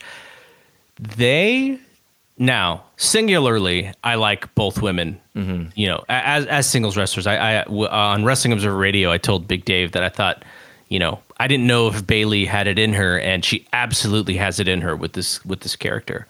But I am such a big Sasha Banks fan, and it stems back to that WrestleMania 32 in Dallas, where you know it's the triple threat with her and Charlotte and Becky, and I'm like, okay, after this entrance with Snoop Dogg, if they don't put the title on on on Sasha, they're nuts. And of course, you know they didn't. They didn't. Uh, Charlotte won that match, but I've been such a big fan of hers from then. And look, she she's often hurt. I get that. She she might you know she might be one to ruffle feathers, but in some in some instances, good for her. But this team, oh my gosh, they have so much chemistry. They look like stars. I know the idea is to eventually feud them, but can we push that off for like six months or eight months or 10 months? They're so good together. Yeah, no, I agree. Yeah, they're, they're, I really like this. And it's this classic, you know, booking of you know two partners teaming up and then eventually going to break up. And but yeah, and like I said, what really like for me, just what the surprise is just because I'm like, wow, man, Shotzi's getting a main event already. I know they're really high on her. And I, I know Shotzi. I worked with her. She's an awesome girl, you know. But you know, she has limitations in there. I mean, because you know of her, you know, where she came from as a tr- to me not the best school and um and yeah but she's like she says she's ballsy like she goes out there and she gives her all so and i think you know a lot of people like to get down to WWE but I think their training's the best when it comes to you know the performance center stuff. And I, I know they're not doing much training now like at the performance center but because of the COVID-19 but you know there's still these great resources for her you know, Sara Del Rey and, you know, Shawn Michaels, Terry Taylor, you know, Triple H, like, you know, the pull, Keith Carino, you the pull from, you know, to help her out and advance her. And like I said, like early on, I could tell she was nervous because this is her first main event on a, on a, on national TV. But like, as like she settled in, she hit everything. Her, her comeback was great. Uh, I'm, I'm super excited for Shotzi and, and I can see what they see in her. Definitely. What about your second thing? The second thing I liked, uh, man, this show was this show. Oh, second thing I liked, man, I was so happy to see my boy Killian Dain back on television, and I I liked his match. Hey, this is the one match match that I missed that I wish that they put on the one You- hour. They show. didn't put this on Hulu. Nope. All right, screw Hulu, man. this match is so good. Uh, just is. I mean, it's just simple, great psychology. Damian Priest has a back injury, obviously from the match with Finn. He's still he's still beat up, and Killian Dain's such a good worker, and he just like his he's so good. Like he, he's done this many times when he works with guys. When he works on a body part, like he is he's not the traditional like Arn Anderson, right? He's not gonna, you know, grab a hold. Like he just keeps pounding on it, pounding on it, pounding on it, pounding on it, pounding on it. So like I just like the psychology of this match, and, and Priest did a great job selling his back and fighting from behind, and you know, of course, finally he gets the big win at the end, and and I really enjoyed that. And in a sidebar, I really like the angle. Uh, Did you? Was it anything with the storyline? Did you see the the Grimes storyline stuff? No, instead of this, we got the Jonah Rock squash. Mm-hmm. We got the long interview segment with Cole. We got the long uh, stuff with, uh, with with the Undisputed Era and the therapist. Uh, we got Mm-hmm. Yeah, the other interview with. Um, uh, with Escobar and, and all that stuff was okay, and except for maybe the, the undisputed era skits. I thought that was uh, pretty poor, but um, you know, those interviews being on this show made sense. I just wish they could have figured out a way to shave some minutes off and maybe take that Jonah Rock match off and then put the Killian Dain match. Well, which what you missed, you know, Damian Priest comes in with this awesome car, right? You know, perfect for him, fitting fit his character. It's probably his real car, I'm sure. He's, and then like as he's getting out to enter into the you know full sail, like in the far in the the background, you see Cameron Grimes like walk back behind his car and like he's like hey, like you know he's gonna be up to something, right? Which I always knew he's gonna do some kind of car damage. And uh, you know later on, the priest finds his tires are slashed, and here comes you know, uh, Cameron Grimes drives right by and goes, "Hey, you got some tire your tires?" And ha, ha, you know, like he's such a great little pesty heel. You know, the only thing I would have done with that segment, I think, is Pre should have been like running after you know even though he couldn't catch up with him because the guy's in the car, but still like, like I'm gonna take you. I don't give a crap you're in your car, right? I'm gonna get your ass. But he's kind of like just more like frustrated. Oh, my tires. Oh man. Oh, I'm gonna get you. You know, like I think it would have been cool if he did something where he, or maybe he threw a rock and hit it, broke his window as he took off. You know, or something like something cooler like that. But oh, all in all, I'm just really, in, you know, sidebar to this, I'm really enjoying. I'm enjoying Priest as a Bayface. I think he's doing a really good job, and I just love, love, love Cameron Grimes as this the slimy ass heel. He's he's really good. All right, my second thing is my second and last thing really is um, the Drake Maverick the Drake Maverick run in on the interview. Now, the part that I liked about the run in, Drake Maverick showed so much fire in being so pissed off at these dudes. He went one on three and was winning on them for half of it, and then of course they triple teamed him mm-hmm. and they power bombed him through a chair. I mean through a table. that was awesome. The part that I didn't like was it was only two weeks ago where everybody loved this guy and they were clapping for him and crying for him, and no one helped this poor dude as he's getting the same demolished. Issue. I had the same issue. I thought they, I know they wanted to do the cool big table spot at the end there, but I was hoping that Kushida and Atlas run out yes. and stop it, and and then now we have this now we have the six man tag match set up. Um, I, I, that's my issue too. I, I liked I liked that Drake Maverick was straightforward. He didn't care. It's three on one. He's gonna get his butt kicked, but you know what? He's still gonna get a shot on on um, Santos Escobar. Um, so I is almost all my dislikes because just just because we are talking about like you know they they didn't come out to help him, but I thought you know I I really dig Santos Escobar's character. he's very, very good as a as a kid without the mask. Like you know, a lot of people remember back remember back in WCW. Don't take the mask off these guys. Like yeah. in some cases, like shoot, you know, they have much more personality show on these luchadors, and you know.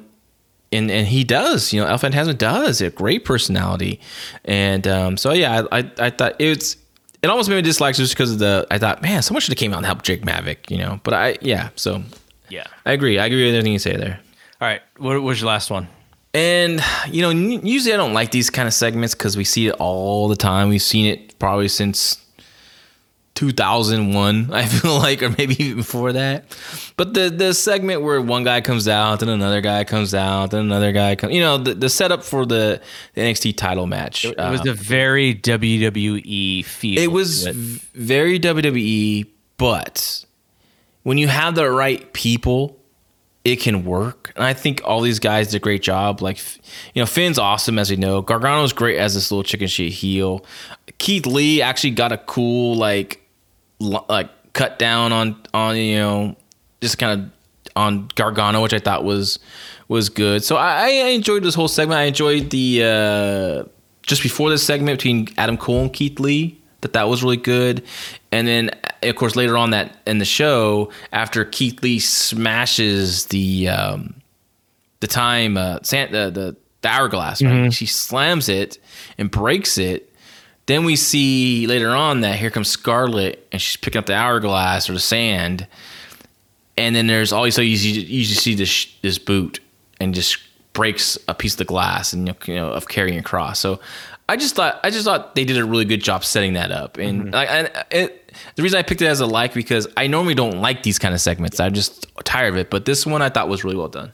I, I think the thing that I didn't like about it is there's some confusion on there's confusion for me on why all of a sudden it's like belt versus belt. Have they ever teased this before? Is I mean, I, I guess you want, you know wanting, why, right? wanting to have the, the you know you want to be the champion for sure, but I, I don't know what, what is the what is behind this.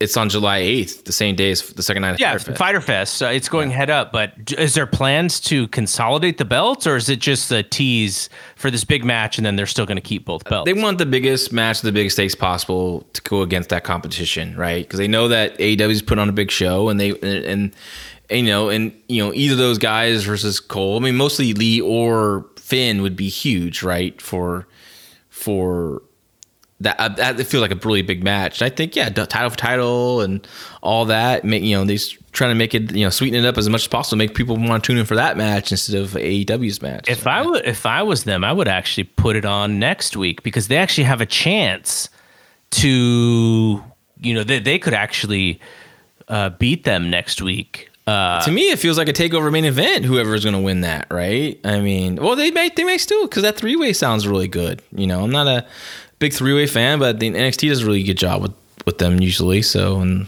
those three guys are in there, are going to be great. So, yeah, I, I don't know. I, it just feels to me like this, like they're going, they're teasing this thing, but there's a, there's absolutely no no possibility that someone's going to walk like like the fact that it's for both belts just tells tells me that there's a screw job or that there's a disqualification coming. you or there's or Keith Lee's going to win it, or whoever's going to win is going to be champ, double champ, champ. Hey, I mean, if if they did do something like that, like the UFC, and it was the champ champ, you know, I think that's a kind of a cool idea for a little bit. But whenever they do that, then they just make the guy drop the lesser belt, and and they don't let him keep it. So Oh yeah, yeah, yeah. And I, always I used to hate that. I remember when the Warrior won the Intercontinental title, or the one the World title, and they had the Intercontinental title. Like, but he can't defend both, right? Yeah, yeah. That that old line. But you know, as a kid, I remember like, well, why can't he? He's awesome, you know. well, I mean, and New, New Japan still has yeah, they, Naito as yeah. the double champ. So Yeah.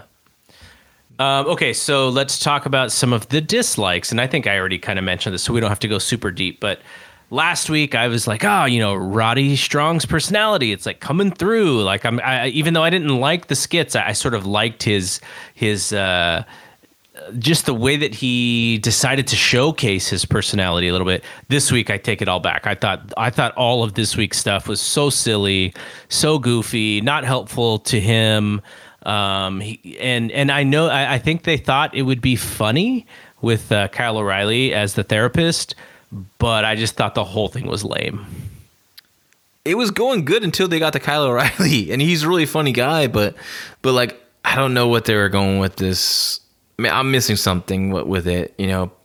But Roddy still showed a lot of personality. Like going into that going into the therapy session, he, he was great. You know, him running away was kind of funny, but like. You know, this was the, of all the undisputed era segments they've been they did like the Zoom meeting one, which I loved, and and they had another one um, that was really good. But th- th- this one, yeah, this one, this, this one missed the mark. And then, and then, can I say the other thing that frustrated me is we know that these segments aren't filmed live. We know that they're taped video packages in the into the show. But can you at least try to pretend that Adam Cole can't go from chasing Roddy Strong to all of a sudden being in the middle of the ring doing a, a, a promo? Now, I don't know if that's how it worked on the two hour one, but that's definitely how it worked on the one hour version. I, I, I, de- I definitely want to s- say that Morrow said something earlier today or earlier this week or, you know, But couldn't you have cut the show so that he didn't have to do that so it doesn't look like oh wait, I just saw him chasing this dude and now he's cutting a serious promo. It's just it's just too like you got comedy guy and now you got serious guy and they happen in back-to-back segments. Yeah, this this segment may may wor- would have been better f- for next week. Mm-hmm. And maybe you can tease you can tease it up with like Fish talking to Roddy and be like, dude, get over this, get over this, and then maybe right before you know Cole is being interviewed by um, God, what's her name? That that their backstage interview, Fish goes to Cole like, you know, Roddy storms off. He's like, Fish goes, we need to do something about this, right? And Cole's like, we'll, we'll talk about it later. I got other business to take. And then they go to that segment where Keith Lee comes out and smashes the hourglass. And maybe that could have been a cool way to do it. But yeah, you're right. Yeah, yeah, yeah. This, this, this, it was, yeah, you see Cole, you know, in this segment of just comedy. And then later on, we had this really, you know, just setting up this big championship match, right? Yep. All right, what about you? yeah, I know you missed this. I know you missed this. Now the Robert Stone vomiting. Yeah, I heard about this. It was everything was fine until the vomiting. I was like, "Ugh, why the vomiting? Vince, I, is, is, is is Vince peeking in on this show a little bit? I don't know. It just didn't. I now I love Robert Stone. I think he's been a great character. He's just Is he's he great. is he supposed to be Tony Khan? No, no, not at all. That's that's the, everyone's missing the mark on that big time. He's a Tony. He's compared to a Tony, but not not Tony not Tony Khan. That's all I'll say. But um, but yeah, I I, man, I like him. I like him as an interview. I like him as a, a you know he's really good. This he's really good actor. He's a good actor. He, he he does well with this. But this was like, okay, this is this is this is not this is not, I don't I don't want this on NXT. Mm-hmm. That's okay for you. You want to do that on Raw or SmackDown? Go. Bruce Bruce, have- Bruce Bruce Pritchard might be watching a little bit of NXT. I don't know. I don't know. But whatever it is, I don't want to see it again. Right. So, and for you, you're lucky. You know, I mean, not like Xia Li and Aaliyah really tore the house down or anything. And the match was was was was fine. It's you know. So I guess it's a, it was a good one for the Hulu version to leave out. Yeah, But yeah. Uh, what else was, was there anything else on the on the negative side? yeah, yeah. I got a couple things. Um, the finish to the opening tag team title match. I thought way overbooked, um, convoluted a little bit. I don't like Endu Endu being on their butts this early, right? And I, you know, Tyler Tyler Breeze, I'm, you know, he's a, you know, he's not the, the, the he's not the the heaviest guy on the roster. So when he knocks people down like a bowling ball, you know, four guys, I just thought that was ridiculous. And and Indus Sher is just sitting there, like they're like laying on their backs like for a while. I know they got in a little scrap with uh, Oney and Danny Burch, who these hard hitter, you know, hard hitting guys, but like this is not the I don't want to see Indus Sher just on their butts right now. They need to be just monsters. And you know, I know they're they're probably setting up a four way tag. It looks like obviously, but I I I want to see Indus Sher just squash and job guys for a while, and then I want to see them in, in the tag title mix with you know later on. So. Yeah, my main issue was the that that finish that tag match that that lead. I thought it was a little too much. Um, the match was fine, but I, I that was really just it's really bugged me. Okay, so I, I'm going to ask you this question after every every NXT episode in which they perform. Am I still supposed to care about Breezango? Yes. I was kidding. they're good. They're, they they serve their purpose. I, I'm I'm I'm not an anti Breezango. They're they're there to you know be you know be leaders and work with the guys and be and you know be you know a good ta working tag team. You know I, they're, I don't think they're going to be the champs. I mean they might be depending on the roster Because time, they, they themselves feel like more like WWE than they feel like NXT to me. they feel like more like WWE. Yeah. I really liked that segment last week with the their little personality profile thing. I thought that was really really good. Um, and I dig the Imperium uh, mocking. I thought that. I mean, I didn't like the Fabio hair though. I thought that was if if it wasn't the Fabio hair, if they would have came out and like that without the Fabio hair, I think it would have been a little better. But I, I like the Imperium mocking. I, I thought that was. That was really cool. That was really cool. So I'm like actually pretty pumped for this match. I I thought the opening was kind of choppy, but then they kind of settled down. Um, Marcel Barthel's so damn Yeah, good. I dude. thought the match was I thought the match was good, but then, you know, like you said, the finish was Yeah, finish this over. And the last thing I had was this is not Bronson Reed I have an issue with. The squash or anything like that. I love Bronson Reed. It was a great squash. I mean, that splash off the top rope is freaking awesome. I remember being so excited to see Bam Bam Bigelow do a top rope splash. Oh, yeah. It- you know, so it reminded me of that, and just and he the way he just got he got so much air on it, it just looked awesome. Um, I don't know if uh, Leon Ruff is signed, but that she should be. Like he's such like a lovable like you know underdog babyface cha- character. He's been such a great guy on these shows as a job guy. But here's the thing: you're building up to a match with Karrion Kross because something that happened, you know, three weeks ago, right? And I would be a lot more excited about this match if Bronson Reed hasn't lost multiple times on television already. so that's my issue. You know, I get it. You're gonna now now now Kross is gonna destroy this big mo- this big guy, right? But God, if he was if he had some foresight and you're building to this in like and you protected this guy, like man, this guy's been this guy's dominant too, and now he's gonna go against this new guys here, and he's dominant too. He just destroyed freaking Ciampa. Now I'm like, fuck, I can't wait to see these guys clash, these big guys. but I've seen Bronson Reed lose way too damn much to really make me care. Now I get it. There's an issue there, obviously, because Kross, you know, attacked him from behind and gave him the Saito suplex. There's an issue for them to have this match, but but why? Do, there's nothing that makes me think that Reed has a any of a chance to beat Kross. Mm-hmm. The, the, the, what I what I was frustrated with when that match started was, you know, I, I in in the interview, interview with Jeff, I'll I'll, I'll. I talked about a match that Jeff had with uh, Jonah Rock that I thought was just. It wasn't the, the best match, but just the physical beast aspect of it. Um, and so that's how I think of Jonah Rock. And then when his Titantron plays, and the first thing I see is the phrase "thick boy," and I go, "Okay, he's he's comedy. He's just supposed to be comedy." And and I I'm like, uh, all right. I I I'm I'm, I'm wondering if after this match across he goes heel. Yeah, because you need to turn him heel. And that's another thing that pisses me off about when people do this. It's like, oh, he was a babyface now, but he's just going to be a heel. We'll just turn him heel now. He's a, now he's a monster, right? Mm-hmm. He's going to be a heel. He needs to be a heel, and he needs a manager that's going to tap into his killer instinct. Um, maybe it's going to be the Stokely Hathaway character, but I kind of like him already with the two monsters, right? Like, why give him another monster? But maybe he's a manager of monsters. Maybe he's uh, uh, was it Doctor Monroe? You know, like Doctor Monroe. Like he just he has all these like crazy big men, and you know maybe, but but I don't I don't want to water down.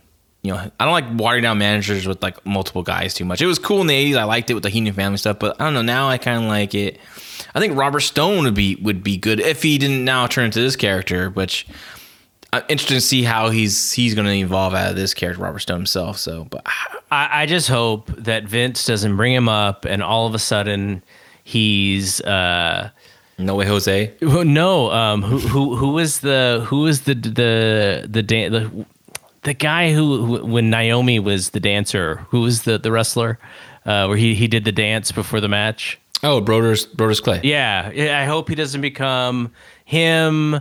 I hope he doesn't become PN News. I hope he doesn't become like uh, Rikishi. Like not Rikishi the wrestler. He'd be he'd he'd be fine, but just you know dancing fat guy. I, that's what I hope he doesn't become on the main roster. They could become. I mean, he can be. Okay, you could pick him, pick him up with Brendan Vink and Shane Haste as like an Aussie trio. Well, Bam, Bam Bam Bigelow is the perfect thing. Like that's the perfect comparison of who mm-hmm. he could be if they took him seriously.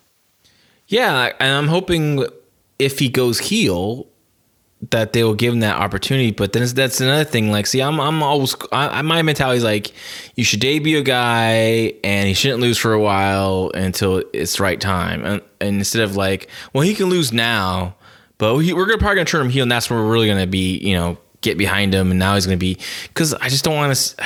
I just think it's it's just like if you have a guy Bronson Reed, and you don't know what to do with him yet, but you want to put him on TV. I would say leave him off TV because I don't want to beat him right now mm-hmm. until I have a reason to bring him out there to to um, you know to be a winner and to build him up for something big. Yeah. Okay, so uh, so we're gonna move on to the next segment, and the one thing I want to preface with this is um, the audio for the interview with Jeff is John and I are fine. You, you can hear us great, but there's there's something going on with Jeff's phone a couple of different times where it's not perfect. So I apologize for that. Um, but I, th- I think it's I think it's really good if you're a fan of Jeff's or if you haven't really heard him talk about his career or or, or whatever. I think it's uh, it's really fun. So we are going to throw it real quick. Go ahead, Jeff. I know you're listening if you get frustrated with what Garrett said, take it out on him, not no, me. I think you sounded great. No. You sounded perfect and beautiful, my friend. No, I it's, it, it's, it wasn't something that he did purposely or that he he is at fault at. It's just sometimes you know when you when, when you talk on the phone, it's not it's not perfect, and it could have been on my side for for all I know. So no no shade to Jeff at all. it's just to it's just there there's some parts in, the headphones where I was like, oh, like I I think there's something there's something wrong there. But um, let, let let's throw it to the interview that we did with Jeff. All right, we have the one of the hottest free agents in pro wrestling right now. At least as far as I know, he's a free agent. Bringing on Jeff Cobb. What's going on, man? Aloha, y'all. What's going on? Happy, uh, happy quarantine. exactly. So um, I was gonna. Uh, the first question I was gonna ask you was gonna be about you know how does it feel to be you know a, a, pro wrestler who's a free agent or who's not working specifically for one company right now in a pandemic and i do want to, to ask you that in a second but over the weekend there was some information that came out one of the uh, wrestling websites i think it was fightful mentioned there were some tapings with uh, with some some new japan talent you were on that list i don't imagine it's anything you can even uh, mention but uh, it, it, sounds like something's going on at least. Um, uh, is there anything you can say, or are we just keeping it uh, at there? Something, something's going on. Um, well, I mean, I can neither confirm nor deny. Um, but it's uh, it's definitely something that everybody's been wanting, and uh, you know, always they just stay tuned, and you're thoroughly going to be uh, entertained.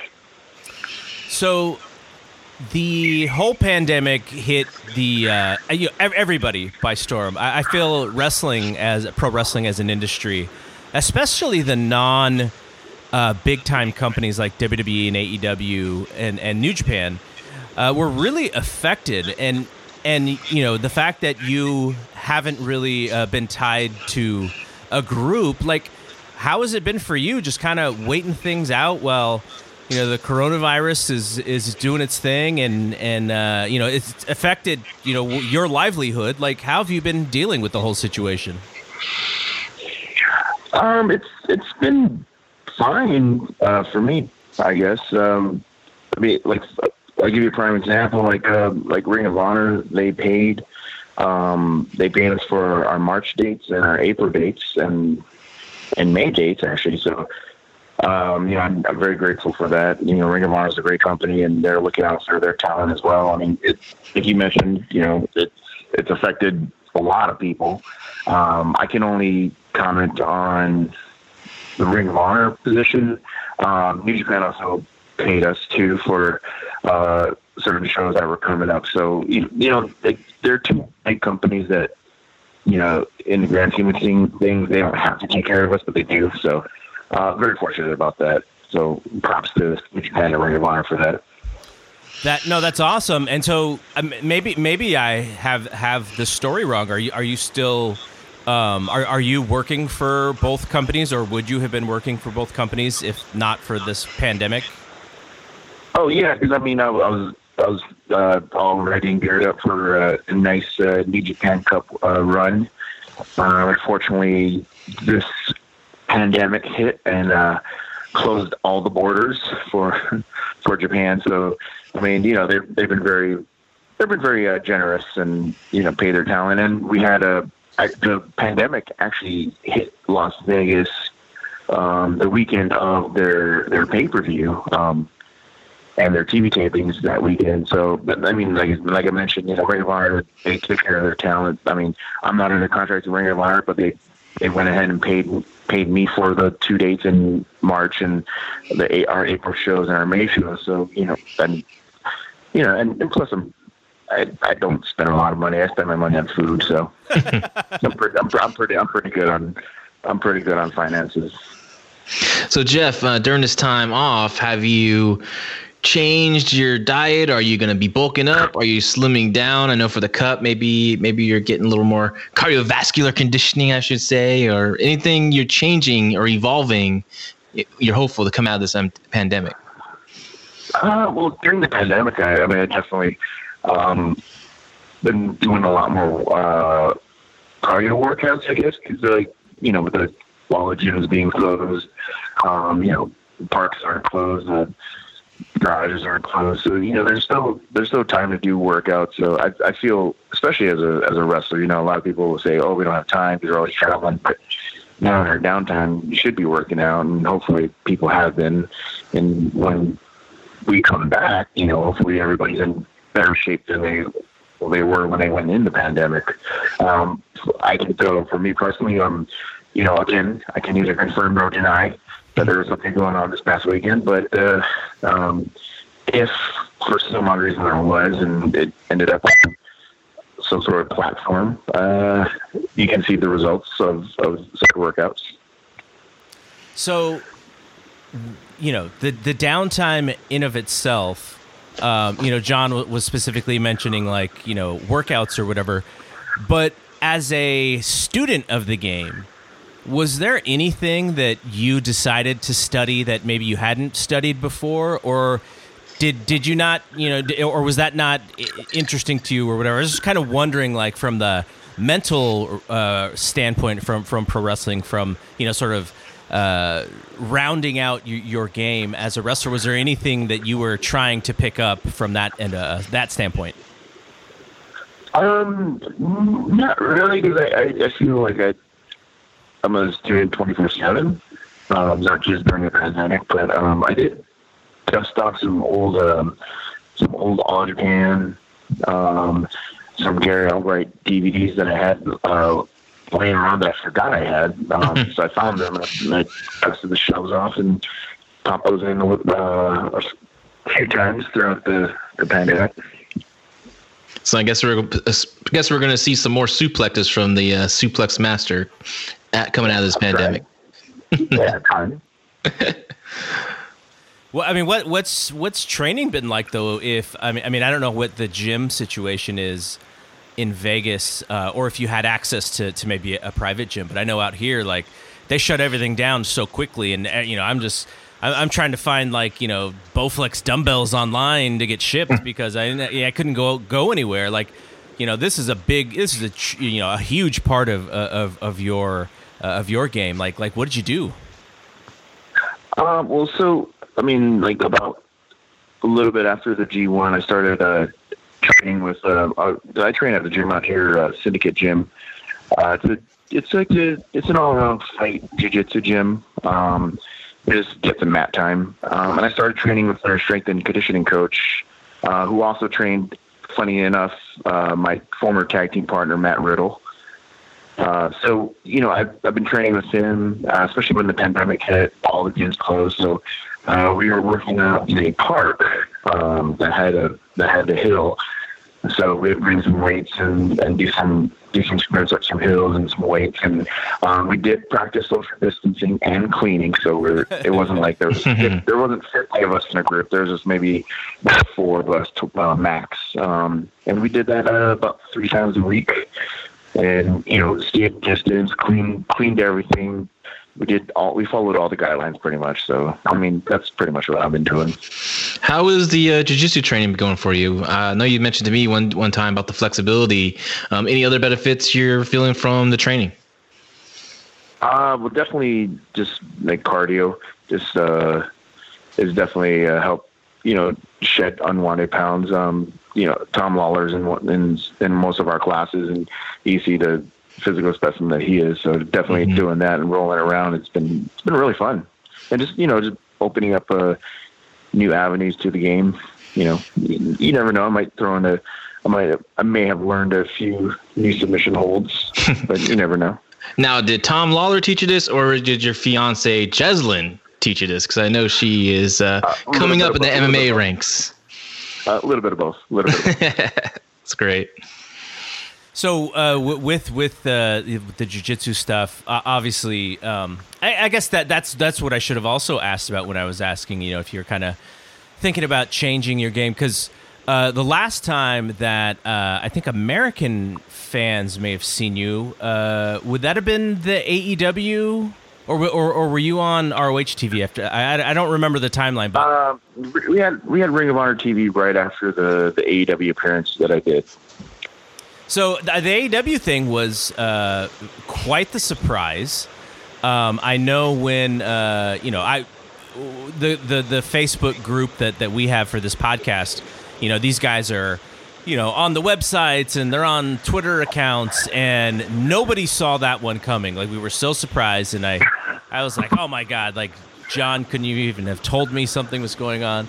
But it was, it was like it was an amazing surprise. Like I didn't I didn't see it coming at all and um, you know it was like kind of like that the thing that happens or at least that we were hoping to happen in this wednesday night war right we're back in this competition which is you know the surprise like the companies you know competing and wanting to have that surprise to kind of pop the crowd and pop that internet audience like that was a really amazing moment you even had you had a match uh, later uh, in, in that short stint but you know did you did you sense from from that AEW run that uh, you know much like I felt like that it just caught everyone off guard and like people were so fired up to see you? Um, I I think it did. Um, well, for one, like when I got there, I want I'd say maybe maybe ninety five percent of the locker room didn't even know I was like I was coming in that week. Um, you know, a lot of people can't because I I came in early. Um, I had to I had to film like uh like I had to do some things prior uh, for filming purposes, and um, so I got there maybe two hours before call time.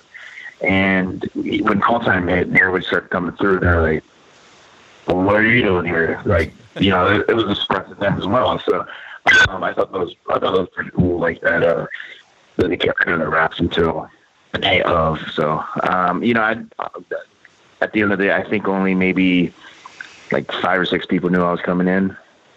So I thought that was pretty cool. Um, and then, you know, like just, I didn't even know that, uh, that Jericho mentioned me prior to me coming out at the end of the night. Um, that's what I was told that was going to happen. So I was, you know, I was kind of just doing my own thing. And, and I go back to my phone, um, like a little bit before the main event. And like, I was getting so many notifications. I was like, this is weird. Like, you know, I don't, you know, I get a decent amount of notifications, but this one was ridiculously. And, and then I found out like, oh, so he name dropped me, which is which is a great rub. But uh, yeah, I think that it was definitely unexpected, especially when people assume that I, you know, I, I was still with Ring of Honor or whatever. How many people claim that they they, they already knew ahead of time this was going to happen? you know how the wrestling business is. Everyone claims they know it ahead of time yeah, every, yeah, everybody just assumes. So yeah, whatever. It is, which is great. You know, I I love messing with people, and you know, especially when I get tagged in something like, oh yeah, Jeff Jeff signed here, Jeff signed there. I'm like, you, you don't really know.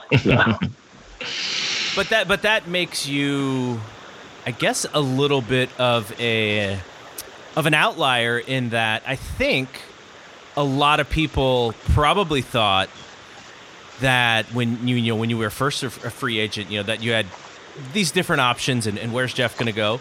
And then you, you you were with ROH, and then now you know you you're you're with New Japan, and, and, and there's this you know what what, what is he is he going to do anything in the U.S. So you know it feels like almost everybody has kind of figured out where they're going, yet you're still. Uh, I guess it's a little mysterious, you know. No one really knows exactly what your plans are. But why? You know, is there a reason why you kind of uh, have been so patient with with, with it? Like, uh, I feel like you know, even someone like you know Brian Cage.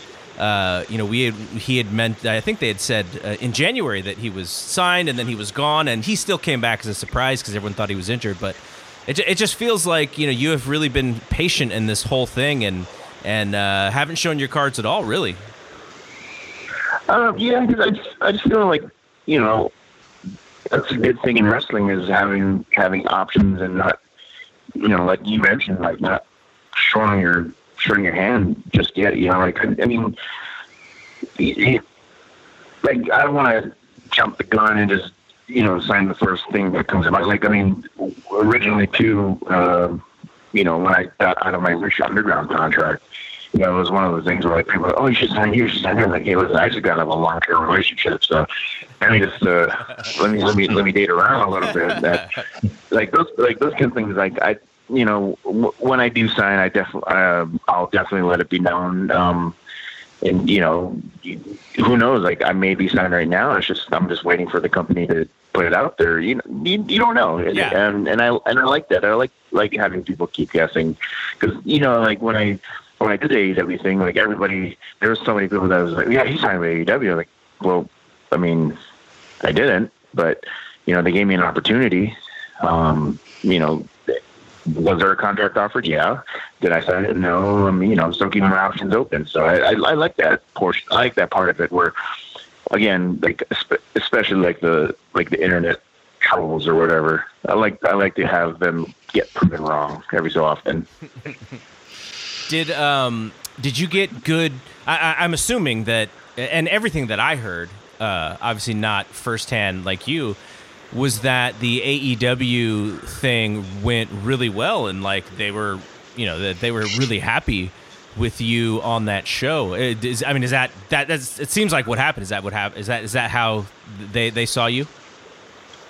Yeah, yeah. Um, you know, and then and for what it's worth, I mean, you know, meeting meeting Tony Khan, like he was such a great guy. Like, I mean, he's very helpful. He's very open, uh, very upfront about everything, and you know, I appreciated that. And you know, like, and then everything that everything that I dealt with like Cody and the Bucks that day, um, they were just very welcoming. So you know, like if people ever has any negative negative things about them, like know, I would like everything was grade A when I went in there, or the the two weeks that I was there. Um, but it's just you know, um, kind of want to have all my op- all my options in a row, and then figure out what I want, and then go from there. So Jeff, I got you know, it was pretty awesome to see your rise and and meet your goals in New Japan. You know, I know we talked about that in the past, like goals of going there, and it's just been so great seeing you in New Japan and seeing you be successful. I saw you at the, you know, the Cow Palace was amazing. Then I was a guy, it was a great opportunity in New York to see you and MSG walked of aisle. I thought that was uh, fantastic. But G1 was something that was really near dear to your heart to hard to do that tournament. Uh, give your overall thoughts on the tournament, how how how to go. Um, how did you think about your performance? And and I know you're hoping to be in the next one. I'm sure. Um, it was definitely a, a bucket list uh, checked off for me. You know, like the G1, like I feel it's the best of the best, and just getting an opportunity to compete in it was definitely a dream come true for me. Um, could I have done better? Uh, yeah, but I, I mean, I think I went in underestimating the the like the quality of the matches and like everybody brought their A game. I mean, I mean you've seen it like where guys who maybe didn't get a chance that just came out and just show. I mean, I mean Lance Archer had a, a career making performance and like or career making tournament in that mm-hmm. in that whole in that whole summer. So I mean like stuff like like stuff like that. I mean, I mean, I definitely feel felt like um, I had a lot of good matches, and I definitely felt like I had I underperformed in a couple matches, and I was a little bit harder on myself. But I mean, again, like I said, I underestimated the the the level that they were going to step up everybody's game, and I also underestimated the heat and how hot it was in Japan. so, um, I mean, I, I mean, I mean, obviously this year um, I think it's it's in the fall now, and you know I'm definitely shooting to be in the G1 again, and you know and proving naysayers wrong because had there was a lot of negativity from some fans like uh, about the G1 performance, but I think I thought I did I thought I did well in my first time, and you know I definitely want to come back a lot stronger and have a better showing at this next one. Now, because that tournament is, uh, you know, it, it's like you're wrestling so often and you're wrestling at such a high level. Often you hear about just uh, the the the wear and tear that that the body goes through. I think it was um, AJ Styles uh, after one of the G1s he was in. He was just like, man, like my body was just like you know ha- hadn't gone through anything like that before. How did you come out of that? Uh, and based on how you felt, is there anything you would change training wise uh, if you did get a chance uh, to go into the next one? Um, definitely, I wouldn't have trained to uh, get as as big as I did. Um, definitely, because it's that one is it's a sprint, but at the same time, it's also a marathon. So it's a weird combination because it's just like you mentioned, like every well, I mean, it's just A block, B block, but so it's like every other night you're having a Wrestle Kingdom level match, and and you're you're going you're going hard for a good 10, 20, sometimes even 30 minutes. So um, definitely now that I've gotten my first one out of the way, um, definitely uh, less heavier weights and more lighter weights and more more endurance stuff. Do you sense uh, from the, the the guys in Japan, uh, like you know, we talked about sort of like how AEW welcomed you, like, but you know all of those guys because you've wrestled a lot of those guys before. But coming into the to the New Japan locker room, like I imagine it's a little different. And you know how how welcoming or maybe not welcoming, you know, is it for someone like you to to go to Japan and go in their locker room and, and, join, you know, for for uh, a couple week stretch or a couple month stretch? Um, well, I mean, I feel like, I mean, you guys probably remember and read about it too, but like, I feel it was like 99% warming and welcoming. Uh, there's like that 1% that wasn't, but you know, whatever.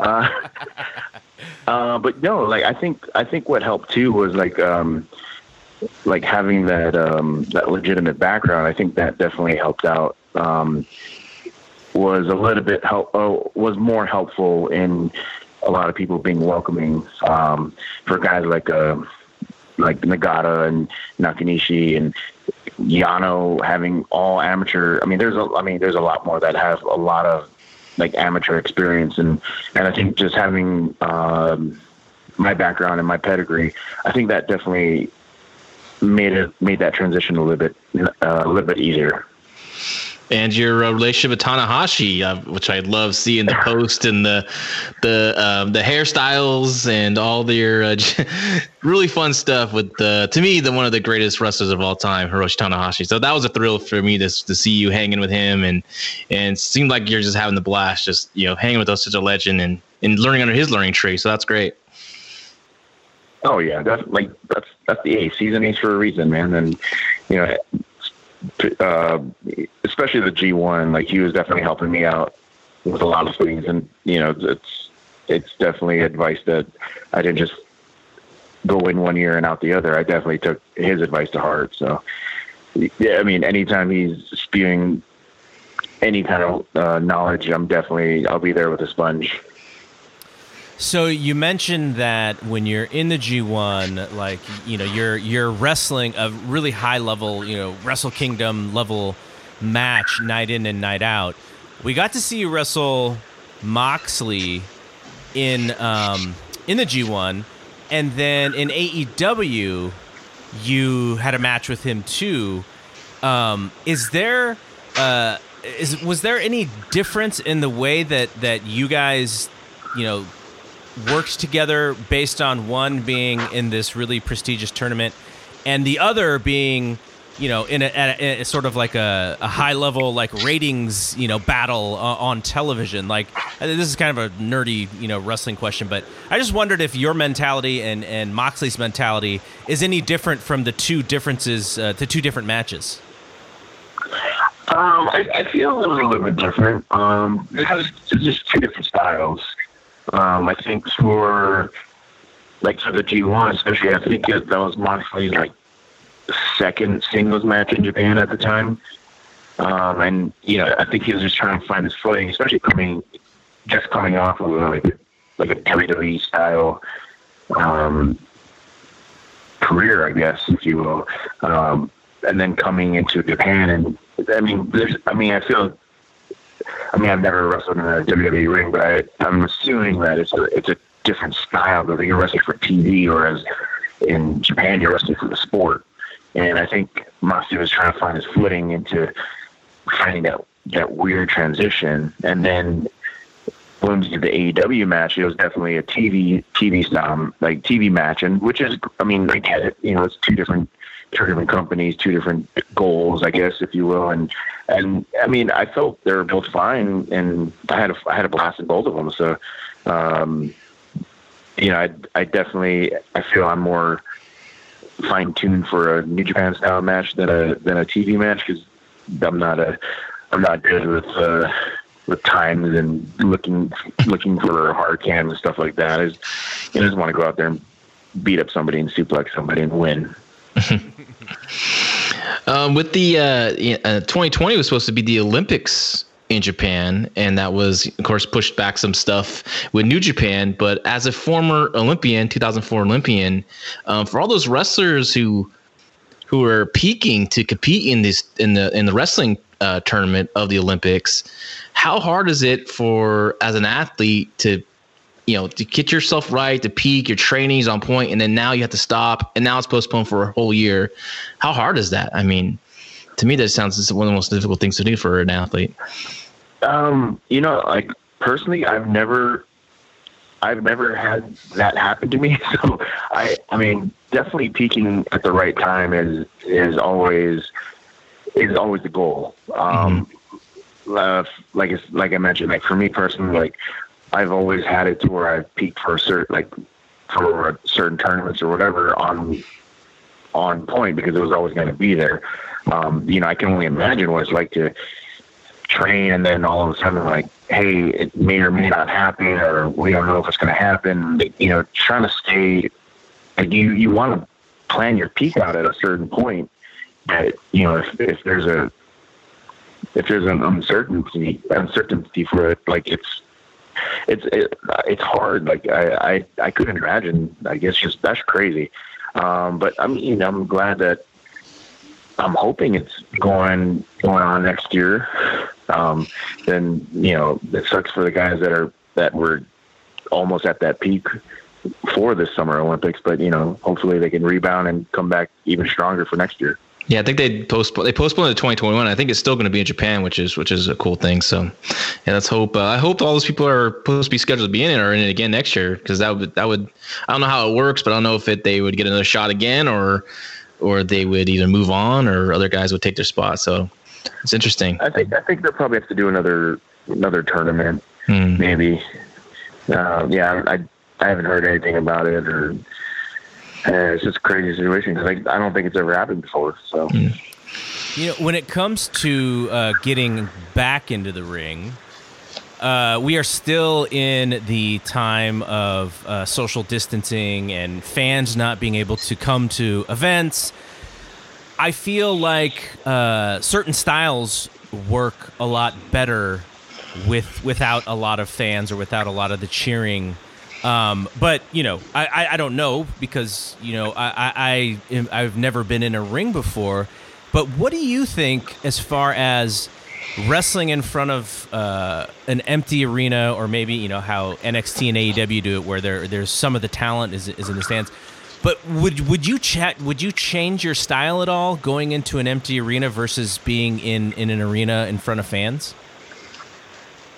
Um, I wouldn't change my style necessarily, but I mean, I definitely feel having fans there is beneficial because like there's just something about like I feel like I can I can do more with the fans behind me and just the the adrenaline rush of the fans being there, the fans cheering and whatnot. Like because I mean,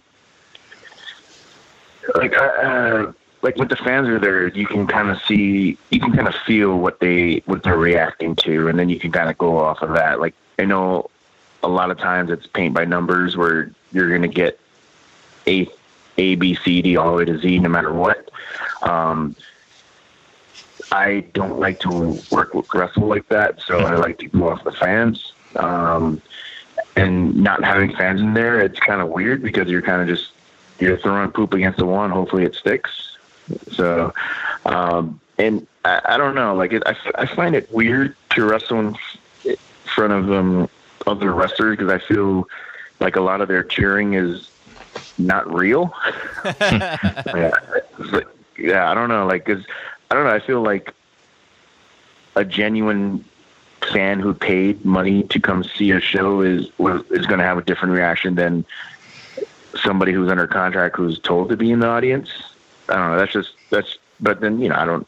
I don't know. Everybody's different, I guess. But I don't know. I, I feel it's more genuine when it's a paying fan or paying audience member. Um, so I, yeah, I don't know. I I miss the fans. I'm sure the fans miss the wrestling as well. Miss the experience and the just overall atmosphere of being there. With your style, it seems like your style would translate very well, though, in front of the empty arena because you're a little bit more snug. Um, you you know it, it, it's it's big clotheslines which make great sounds. It's it's uh, uppercuts and and it, it, just feels like you have a, a great style that would translate uh, in front of an empty arena. Whereas some of the styles, you know, I, and and this is you know, it looks like it's really hard to do the same job you've been doing w- without uh, without the fans. I really have a lot of sympathy for the wrestlers because they're you know there's like a, kind of like a new thing. But it does seem to me like you know some of the styles don't work great, but I feel like yours w- would translate very well. Do you do you feel like that or or do you, or, or, or would you be worried going into you know going into the ring and going like oh, I don't know if this is going to work out?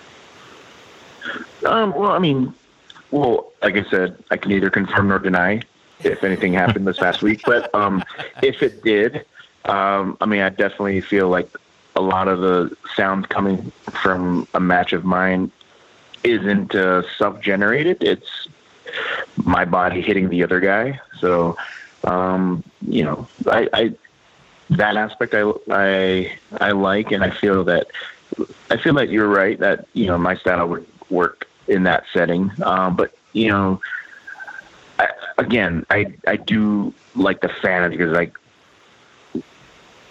because like you know just the reaction alone, I feel like it kind of just helps out the like once I hit someone and again it's not self generated sound. Um, when I hit someone and then there's a genuine reaction from somebody in that front row, they're like, "Holy crap!" Then you know it makes me. I mean, I'm not going to hit them harder because I because I'm doing my job already. But um, I like it. You know, that that just motivates me to you know to always hit good and hard and and snug and and you know and so it's like a weird it's a weird uh it's a weird concept I think but I mean any any wrestling is better than no wrestling. I feel. The yeah. Um, well, uh, well, I just want to add one thing, John. Then you sure go. go for it. The the reason why um, you know obviously I've seen a lot of Jeff Cobb matches uh, over the years, but I went to a PWG show, the only PWG show actually that I've ever been to, and uh, Jeff had a match against uh, Jonah Rock, and you know you're talking about two big guys who can move, and all they had to do was just keep throwing each other into the turnbuckle corners. And you talk about sound, and I, I literally thought that they were moving the ring because it was just the you, you did have the fans there, so the fans were really uh, highlighting that. But the sound coming from that ring when these two big big dudes were uh, were moving so fast and so hard and so powerful, like that is something that not a lot of uh, of what what we get to see now. You know, WWE has a lot of big guys. Not a lot of them wrestle in that you know that that style. You know, Brock Lesnar, maybe Drew McIntyre. They they they, they can really. Uh, really move the ring like that, but that that's kind of what I what I'm thinking of when I think of you in this time is like that kind of match with with Jonah Rock where the sound like the, the sound is of you know just two two big guys, you know, moving the ring. Like that was that was a, a pretty a pretty intense uh, intense match from that perspective. Oh, thank you. but I get it. I get it, Jeff. With the fans, it's that it's that that adrenaline rush right before you hit that curtain that they give you, and when the fans are not there, it's kind of hard to you know to get yourself into that groove you know, with with without them there. So that's definitely a, a, challenge. But I definitely think your style definitely can translate very well to the empty arena. And and um, with that, um, well, I can't say that. but yeah, I, I totally get what you're saying, and I, I like the uh, I like that the when you talked about the uh, feeling the crowd because that's very important today. I know, like once the fans get get back into the building, I think uh, the quality of wrestling will definitely uh, go upwards because I think uh, the you know reacting to the fans is the best way to go. Feeling out the fans is the best way to go, and uh, so yeah, I love hearing you say that because uh, I think that's to me that's the way you should that's the way you should always do it. Now, can we go back to one thing that John mentioned in passing a little bit, which was a tremendous experience to be in front of a, a really large crowd was the MSG show from uh, WrestleMania 35 weekend. You had a match with Ospreay, and you know whenever whenever I'm with uh, with John and and uh, we're, we're there to watch you wrestle. There've been a couple times where you know we were in different places. I just kind of peek over when when you come out. I just want to see if they're you know the eyes are glistening a little bit because you know J- John from from from a, just a proud perspective, like he he he's like emotional when when he sees like that kind of moment. But like MSG had to be some kind of other level of like just uh, from a performance standpoint. Like I imagine you know you being the performer that you are, like walking that aisle at, at Madison Square Garden was probably like one of your uh, you know one of your other bucket lists, like like the G one. Oh yeah, definitely. Um, probably maybe top three, one of the top three moments in my wrestling career. Um, definitely either one or one or two right now. Um, because you know, like that's the the mecca is Madison Square Garden, and for I don't know what sixty plus years, the only way you could wrestle in the crowd was if you, you had to be with the WWF or WWE. Um, so just being able to do that not under a WWE banner is it, it's such an amazing experience and very very humble. Just the, the the names that have come through and wrestled in that building, it's just it's it's crazy. It's a, it's an amazing experience. Yeah, I remember. I, I'll never forget that night. That was an amazing night, and um, I know I get emotional and stuff because you know I like to see my friends do well in it, and especially my friends who have these big dreams and they accomplish it. You know, just like like Tom Castor in the WWE. You know, that's always been his dream to be a referee there. So when I see my friends succeed like that, it's just an amazing thing. And I remember Cow Palace was big because that's probably when I got a little more emotional. Just because I was like, that's because I was always I was like would tell you know talk to Jeff. It's like man, like I love seeing at these our indie, our indie shows, even my premiere shows. But like, man, I you're just a super talent that needs to be in front of the biggest audience ever and big crowds and and sure enough, you know, they had a great crowd at Cow Palace that night, and out came the the the Titantron with Jeff Cobb's name on it, and I was like, ah. And this is this is what the people this this is a, the the world get to see Jeff Cobb, and I was so happy to see that because he's such an amazing talent. Yeah, no, it, that it, that is uh, you know, it's like it's like I, I always compare it to like um, you know, when you get to see, like, it's sort of like uh, if you're a baseball fan and you watched a player in college and then, you know, they get drafted by your favorite team and then they go through the ranks in the minors really quickly and you sort of get to see them step by step. Like, you know, I feel like I, have been able to, to watch Jeff uh, like that. I didn't get to see the early, early stuff, um, you know, in, in, the Bay Area or uh, the other places that you wrestled, but you know, I, I, caught you right at you know right at the premiere time, and so it's been really cool to to just see that that stand from that standpoint of of uh, yeah, you moving up the ranks. Like it's it, it is really cool to watch because you know you feel like you're a little bit closer to folks when you know them uh, before you know before they they are reaching their their peak, and you haven't obviously you haven't even peaked yet. So uh, I, I totally understand that. Um, before we do let you go, unless John has another question, I guess my, the the kind of last thing that I wanted to ask was, um, you know, we we are seeing with AEW, WWE has three shows now.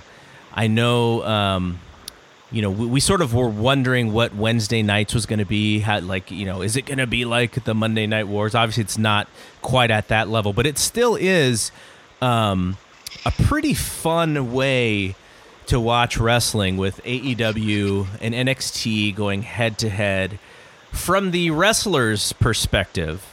Uh-oh. I I, ima- I, I, I, imagine that um, you know having tons of companies like you know ha- competing it's good for the wrestler like because wrestlers you know uh, you want leverage for for whatever you're gonna do but do you do you uh, do you feel like that that is anything special, or are you keeping an eye on it? Like, are you watching Wednesday night? Like, how do you as a wrestler look at something like that with uh, you know may, maybe a little bit more eyeballs on, on wrestling with AEW and you know I see TNA doing stuff, and I know ROH has big plans. They're they're uh, signing guys too. Like, does it feel a little bit like wrestling's kind of you know maybe maybe going back up a little bit?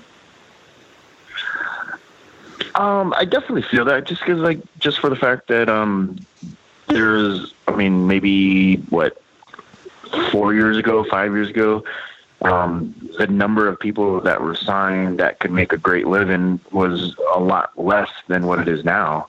Um, I mean, you got you got guys that are in New Japan that are making great money and make a great living. Same with Ring of Honor and and um, and AEW and WWE. So I, I mean, I feel um, I feel it's a good time from a wrestler standpoint, just for the fact that they can provide for the family and do do that just on what on what they love is you know professional wrestling. So, I mean, I feel that just based off of that alone, I mean, um, yeah, maybe I I think like the the Monday Night Wars had a lot bigger uh, numbers per se. I, I think it was like you know like in like know what was like fours and fives or whatever. Uh, I mean, I don't know what NXT and and AEW do because I don't I don't follow that. I just I just feel I just see what I see on on social media and and whatnot. And and if there is a buzz, and I mean, going to wrestling shows, um, doing some indies this year, um, 2020 before this pandemic thing hit, like there was a lot of a lot more buzz and for wrestling and and especially and then and then all that kind of trickles down to the indie shows, which which is great because it's you know I, I love being on the indies and and then for that I can see fans in different regions and different parts of the world and hearing them talk about what they like, then I can see that wrestling is, you know, it, it there is a buzz for wrestling. So, and I just hope it continues as this upward trend. Anything else from you, John? Oh, I just want to say, uh, though, thanks for coming on our show. We really greatly appreciate it. And um, Chloe wants to say, uh, hi, Uncle Jeff. Before she went to bed, she wanted to make sure she said hi to Uncle Jeff. So Oh, can't right wait to on. see you again. Once this, once the big germs are gone, she can't wait to see you again. So, and it's funny because Uncle my Jeff gave the kids a couple action figures. Yeah, there's like the action figure, and there's like these, are they wrestling buddies or these little figures? Oh, the micro brawlers. Oh, and I just get a kick because you know when the toys are all over the place, and I see Uncle Jeff just on the ground next to a Spider Man or a a, a, a, we- a Peppa Pig. You know, it's just it just it just I just get a crack. It just cracks me up all the time. You do got to get a, uh wrestling buddy or something so uh, Hunter could uh, drop an elbow on it. Well, there's there's two. There's two. There's two little. Oh, like a wrestler, like the old uh, WWF wrestling like, buddy. like the little cloth big big thing, like the pillow. Dude, Hunter is he's no fear, man. He's uh Cero Miedo. Like he's he's he, he just runs and attacks Chloe and tackles her. I gotta have him stop watching wrestling. I think with me. So All right, Jeff. Oh, um, thank yeah, thanks thanks for jumping on, and uh, I'm sure we will see you somewhere fairly soon uh, on our televisions. There anything anything you wanted to to, to plug or, or bring up before we get out of here? No, I mean, just you know, thanks for having me on, guys, and um, definitely uh, please tag me when this episode comes out so I can retweet it for you guys. Which I try to retweet your new episodes, but sometimes I get lost in my in my uh, Twitter timeline feed. But yeah, I mean, just you know, to all the people listening, just you know, keep supporting wrestling because it, it'll come back, and then you know, when it does come back, just go out and have a good time, enjoy. All right, Jeff. Thanks a lot. Uh, thanks for the love too with the retweets and stuff. You know, I, I appreciate. it. I, I get a kick out of it when I see when I see that. I'm like, ah, that that's uh, really cool. All right, um, we will go to a quick break, and uh, we will get back. We will be back in a second. All right. Hope you enjoyed uh, the interview that we did with Jeff Cobb. I want to thank Jeff Cobb for taking time out of his evening during the so busy quarantine uh, the time. I he like the thing that um when we were talking to him, just I can't imagine like how antsy he is to get back to doing the thing that he really loves to do. Like I, I I'm just he's got to be like chomping at the bit to get back in there, you know, traveling and and getting doing the thing that he loves. Like just I can't imagine being being, you know, someone who has finally kind of broken through a little bit and is on his way and in his prime and then it just stops. yeah, yeah, definitely. Yeah, I know he's he's he wants to get back out there. I'm not sure about the traveling part, but yeah, but I think Well, but once he that's, gets but that's once he- part of uh, once he gets there, once he gets there, and, and he's in his happy place in the ring. yeah. to Maybe maybe the the long flights aren't great, but you know I know that whenever he's he's in Japan, he's you know Instagramming and snapshotting a lot of his time out there. So. Yeah. Um, but okay, but that's it for uh, that's it for this show. Um, we will be back on Monday, like I said, with a, at least scheduled. I haven't recorded it yet, but Doing is scheduled to to join us uh, to talk some New Japan Cup and to talk about our Rocky podcast, and then John and I will be back with uh, the We Want Flair segment segment for Flair and Sting 1990 Great American Bash. So for Jeff and John, I am Double G. We will see you when we see you. Peace out.